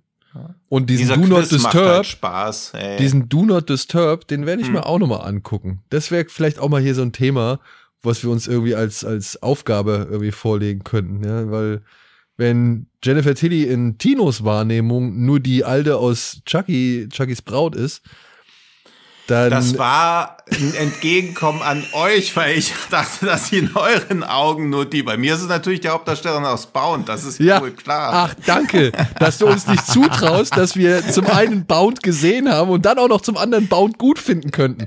Das Nein, ist schon aber dann kommt so, dann kommt so Gina Gershon oder so. Also ich wollte irgendwas, wo man sofort weiß, wen ich meine.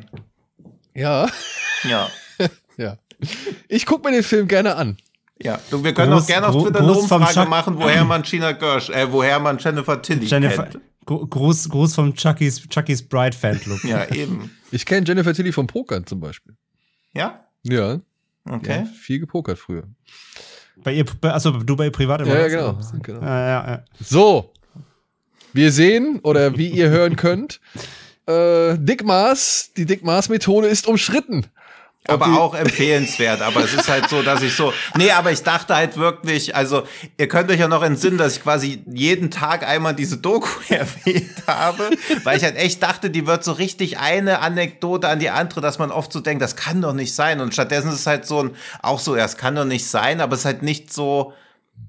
Nicht so, wo man so denkt, ach du Scheiße, das ist ja Wahnsinn. Also so, ich dachte, es wird so ein bisschen wie die Uwe Boll-Biografie, dass man irgendwie denkt, Alter, das kann man nicht machen. Und stattdessen ist es halt eher so, okay, ein Typ, der halt viel kann, viel will, aber leider noch mehr wollte. Das ist halt so ein bisschen diese. Naja, als sie, als sie, als sie das gesamte Flodders-Set sprengen und dann merken, ach fuck, wir brauchen noch zwei Staffeln, als wieder aufbauen müssen, Ja. da dachte ich mir schon so, oh fuck, wie kann das sein? Ja, ja da Also. wird halt ein bisschen diese Zeitabläufe nicht so ganz klar. Aber das, also alles frei. Das meinte ich, das meinte ich zum Thema chaotisch. Ich fand es hier und da auch Mhm. ein bisschen chaotisch, wie es aufgebaut war. Da hätte man ja, vielleicht cha chaotisch wie sein Film. Genau, genau. Da hätte Ja. man vielleicht ein bisschen mehr Struktur reinbringen können. Das ist so der größte Kritikpunkt, den ich an der Dokumentation habe. Aber ich glaube, ich stehe da eher zwischen euch. Ich muss aber auch sagen, mir hat das Lust gemacht auf die neuen Filme und ich Mhm. hoffe, das gibt einige ja, Leute, die vielleicht jetzt mal durch, durch diese Dokumentation auf ihn aufmerksam werden oder die halt irgendwie vielleicht dadurch ein paar, ein bisschen Lust bekommen, sich mit dem einen oder anderen Film auseinanderzusetzen. Ich gucke jetzt alle. Und dann machen wir nochmal hier ein schönes Dick Mars Special. Special. Guck dich mal vom Neuesten zum Ältesten vielleicht durch. Das könnte, glaube ich, Oh ganz ja, ich, spannend sein. genau, das, das, das, das, genau, das, das Ja. Ja, ich, okay, dann sag mir Bescheid, wenn du Prey guckst, dann gucke ich nämlich auch Prey und dann können wir Prey mal hier irgendwie besprechen. Ja, und sagt mir Ja. Bescheid, wenn ihr Quiz geguckt habt mit Barry Asthma. Mit Barry Asthma, ja, fand ich super. Der spielt Den nur in diesem Restaurant. super. Ja. Ja. Ja. ja. der Film Also- ist eine. Ja, okay. Der Film ist sehenswert auf eine ganz krude Art und Weise. Das sind so Also- einige Filme, über die wir hier reden und Ja. dementsprechend äh, reiht sich die Dick Maas Methode und das Werk von Dick Maas wohl ganz gut hier ein. Vielleicht für Dick Maas Ultras wie Tino Hahn nicht der ganz große Wurf, aber für, sag ich mal, interessierte und leichte Kenner wie mich oder André oder André oder mich, Entschuldigung, äh, ist die Dick Maas Methode auf jeden Fall, glaube ich, ein ganz guter Einstieg. so. Ah, also. und jetzt haben wir schon wieder richtig viel. Auch, so. Wir haben jetzt richtig viel wieder geredet. Deswegen, Tino, ganz schnell. Gibt's Ach ja, Mensch. Haben wir was aus unserer Rubrik? Gesichtsbücher des Todes. Also, ich habe eine philosophische Sache. Also, es hat jemanden im Forum gefragt, nachdem es wieder he- heillose Diskussionen um Wrong Turn gab und um Scream und um den Film, der nicht genannt werden soll, und um viele andere Filme, die niemand gesehen haben müsste. Ich habe noch nie einen Hellraiser-Teil gesehen, habe ich was Großes verpasst. Ja, Das würde ich schon in die philosophische Richtung packen. Also zumindest zwei Filme, würde ich sagen. Ja, Ja, aber ich meine, das sind ja auch die einzigen, die so, die anderen sind ja einfach, die existieren nicht. Oder nur ins, in Auszügen? Oh. Ich halte hier wieder die Hand für den fünften hoch. Inferno? Also von daher sind es von Ja. mir drei Filme, der Rest ist kein weg. Okay, also Für Inferno? Ja, ich mag Inferno. Okay, also 1, 2 und 5 findest du auch so gleichberechtigt. Sollten die nochmal in so einer Deluxe-Sammler-Edition rauskommen? Wie viel würdest Ja, du da maximal äh, für bezahlen, wenn die, Die, die, drei die in einer Box? Deluxe-Sammler-Edition von 1 bis 3 habe ich ja schon von Turbine, die ist sehr schön. Okay. Die habe ich Äh, auch. schade, dass der fünfte nicht dabei ist, ja. Ja, schade. Ja, Wir hätten also ja noch so einen Platz drin freilassen können, wie bei dieser Harry Potter Schloss, wo dann irgendwie noch der letzte Film so nachgeschoben wird. Ja, oder, Also es bei der, oder bei der neuen Puppet Master Collection, die ich mir gekauft habe von äh, Wicked Vision, da ist auch ein Platz frei für den kommenden. Und was? Da müsste also eine Hacker, eine Hacker-Spezial, eine Hacker-Collection rauskommen. Ja. Mit 1, 2 und 5. ja, die ja, können die wir dir ja mal Collection. mit dem 3D-Drucker. Mache ich dir mal präsent- eine. Die, die, die basteln wir, präsentiert Ja, von Genre. diese, wie heißt die Le Merchant-Konfiguration? Wie heißt der Würfel? Hat er nicht so einen Namen? ja, ja, ja, Ja. Ba baue ich dir Die eine. Hacker. Ja. Die Hacker-Konfiguration. Die Hacker-Konfiguration, ja. Kann man dreimal dran drehen, dann kommt halt fünf raus. Ja. Ja, Wer hat denn geschrieben, ob er was verpasst hat? Also das mit Hellraiser? möchte ich nicht sagen. Achso, okay. Also ist ja Aber auch den Vornamen? Das, hä? den Vornamen? Nee, auch nicht. Wir Ich anonymisieren. habe immer Angst, dass so Okay. Leute. wir möchten ja niemanden an den Pranger stellen hier. Nee, Ich habe immer Angst, dass das heißt, Satanisten sind. Was heißt an den Pranger stellen? Es geht ja nicht schon mal darum, an deine- den Stimmt, aber Pranger das zu ist stellen. übrigens das ist noch so ein. Punkt, den ich eigentlich auch noch jetzt natürlich zu spät, das fällt mir aber jetzt erst wieder ein. Warum läuft eine Doku wie Hail Satan auf einem Fantasy-Filmfest? Also das ist auch wieder so eine Klischee Klischeesierung der Zielgruppe, die ich auch zumindest interessant finde. Die man wahrscheinlich aber auch nicht abstreiten kann. Ja, natürlich nicht, aber finde ich halt auch interessant, dass das so, also dass man das auch gar nicht hinterfragt, sondern so denkt, geil, eine Doku über Satanisten. Aber Moment Ja, mal, aber warum Hail läuft es auf dem christlichen, auf dem christlichen Film? Ja, oder auf der Biennale Moment, oder auf dem Filmfest in Hof oder so. Aber Hey Satan lief doch zum Beispiel auch im Sundance, oder? Ja. richtig. Und da hat er sogar glaub ich, einen Preis gewonnen. Ja, ja, er läuft nicht ausschließlich nur auf Genre-Filmfestivals, aber alle Dokus, die auf Biff laufen, kannst du schon in diesen Filmkontext reinbringen. Nur diese Satanisten-Doku muss ja einen anderen Andock-Punkt haben. Dogma. So, weiter jetzt hier. So weiter und dann genug, noch ein genug, genug. Satan. Ja. Also, was für ein dämlicher, hirnloser Streifen. Ich bin von den Franzosen echt bessere, solide Horrorfilme gewohnt, aber diesen als Horrorfilm vermarkteten Humbug kann man überhaupt nicht als solchen bezeichnen. Okay, können wir Irreversible jetzt schon mal ausschließen? Das kannst du machen, aber ob das schlau ist, kann ich dir nicht sagen. ja, aber diesmal kann Once man aus, aus, ausnahmsweise Irreversible ausschließen. Okay, weil es wäre ja ein bisschen langweilig, wenn wir den jetzt schon wieder als, als Quiz Ja, aber vielleicht würden, so ne? oft, dass die Leute es gar nicht mehr raten. Man muss das auch irgendwie so durchziehen. ich glaube jedenfalls, der ist halbwegs erratbar. Ja? Ja. Also man ist ja halt auch Okay, immer ein bisschen von der Wochenausbeute in dieser Rubrik. Ja, abhängig. Abhängig, ja. Ähm, was, was, André, hast du einen Tipp? Ähm, Also er ist von den Franzosen Besseres gewohnt und es ist kein Horror, ja? Ja, Also er wird für anscheinend ihn, als für ihn. Horrorfilm beworben. Das wüsste ich nicht, hätte ich nicht so in Erinnerung, aber offensichtlich hat er ihn als Horrorfilm gucken wollen. Okay, dann sage ich Pack der Wölfe. Nee. Ja, Seit jetzt wann ratet ihr eigentlich? ich wollte gerade sagen, wir denn? lösen doch eh jetzt hier ja, nicht auf. Du bist zwar natürlich Teil der Community, aber Ja, lass mich doch mal Ja, raten. Ich bin doch. Ja, also, Ja. und ich habe jetzt die Lösung ja noch nicht. Die wirst du mir jetzt nach Anschluss äh, oder im Anschluss wirst du mir wahrscheinlich noch verraten, aber nee, die Ja. erfährst du auf Twitter, wie alle anderen. ja eben. okay. Ja. Ich wollte jetzt einfach nur mal meine, mein, meinen Vorschlag abgeben. So. Ja. Zack. Den hast du jetzt auch ausradiert. Okay, dann, das dann, heißt- sa dann sage ich wie Doc. Ja, Mit das wäre auch schon so, weil der, das wäre ein validerer Tipp, aber auch nicht. Wie, das wäre ein validerer Tipp. Naja, also Pakt der Wölfe, da ist schon schwierig, irgendwas dran zu kritisieren. Kritik an V-Dog würde ich schon nachvollziehen können. Ja, aber, aber gut, wenn aber jemand gut, wir einen Horrorfilm doch, erwartet und Pack der Wölfe kriegt, wir wissen doch aber aus, aus der Kategorie auch, dass, dass Qualität da sehr breites Spektrum ist. Bloß hängt aber immer noch von meiner Tagesform ab, ob ich den Film auch mochte oder nicht. Aber jetzt, wie, Ja. mir widerspricht es wieder komplett. ja. Gut. Jedenfalls Auflösungen wie immer per Social. Ihr kriegt auch noch welche von, von letzten Wochen, äh, wird nachgeliefert. Äh, kriegt ihr alles noch. Aber ihr ratet, ihr immer, ihr ratet immer fleißig mit, das gefällt uns sehr gut. Auf jeden Fall. Vielen Aber, Dank. aber, aber ihr, ihr seid echt oft weit daneben, das ist auch spannend. Also manchmal denken wir, manchmal das ist immer am einfachsten, wenn, wenn man selber die Lösung kennt, denkt man, ja gut, das erreicht ja sofort jemand. Aber äh, es ist spannend immer, was, was, ihr, was ihr euch so da vorstellt. Das ist cool, ja. Mhm. Aber Tino geht ja auch ganz tief. Also dementsprechend, da werden ja auch die Sachen rausgepackt, die vielleicht drei Leute auf der Welt gesehen haben könnten und dann. Ja, das hatten wir in der letzten Folge. Ja, da hat bisher, ja, auch kein, ja, da hat eben. bisher auch keiner drauf gekommen, aber das, das denke ich Ja, das- aber es soll ja so auch bleiben. umso befriedigender sein, wenn man wirklich mal drauf kommt. Das ist wie wenn ihr From the Depths schaut und noch irgend so eine Gurke und dann kommt wieder was Gutes. Man muss. Oder um mal den Film Sunshine, ein Hauch von Sonnenschein mit seiner Tagline zu zitieren, es ist erst der Staub, der uns das Sonnenlicht sehen lässt. Ja, und darum gucke ich mir jetzt auch erstmal in den nächsten Tagen Ghost Shark an. Nee, Ja. nicht Ghost Shark, äh, äh, äh, Vi- Virus Shark. Virus Shark, ja. Berichte mal. Es gibt wieder neuen, glaub- es gibt wieder neuen High Trash, ich freue mich. Ich glaube dir, ich glaub dir dann nur noch die Hälfte davon. Und, äh, ja, bei, bei, bei meinen High-Fazis darfst du über die Hälfte abziehen, die stimmt nicht. Ja. Das ist, das ist ja nur Fanboy-Gehabe. So. so. Kommen wir zum Ende. Ja. Kommen wir zum Hinweis auf, ja, wir sind bei Fred Carpet erhältlich jede Woche.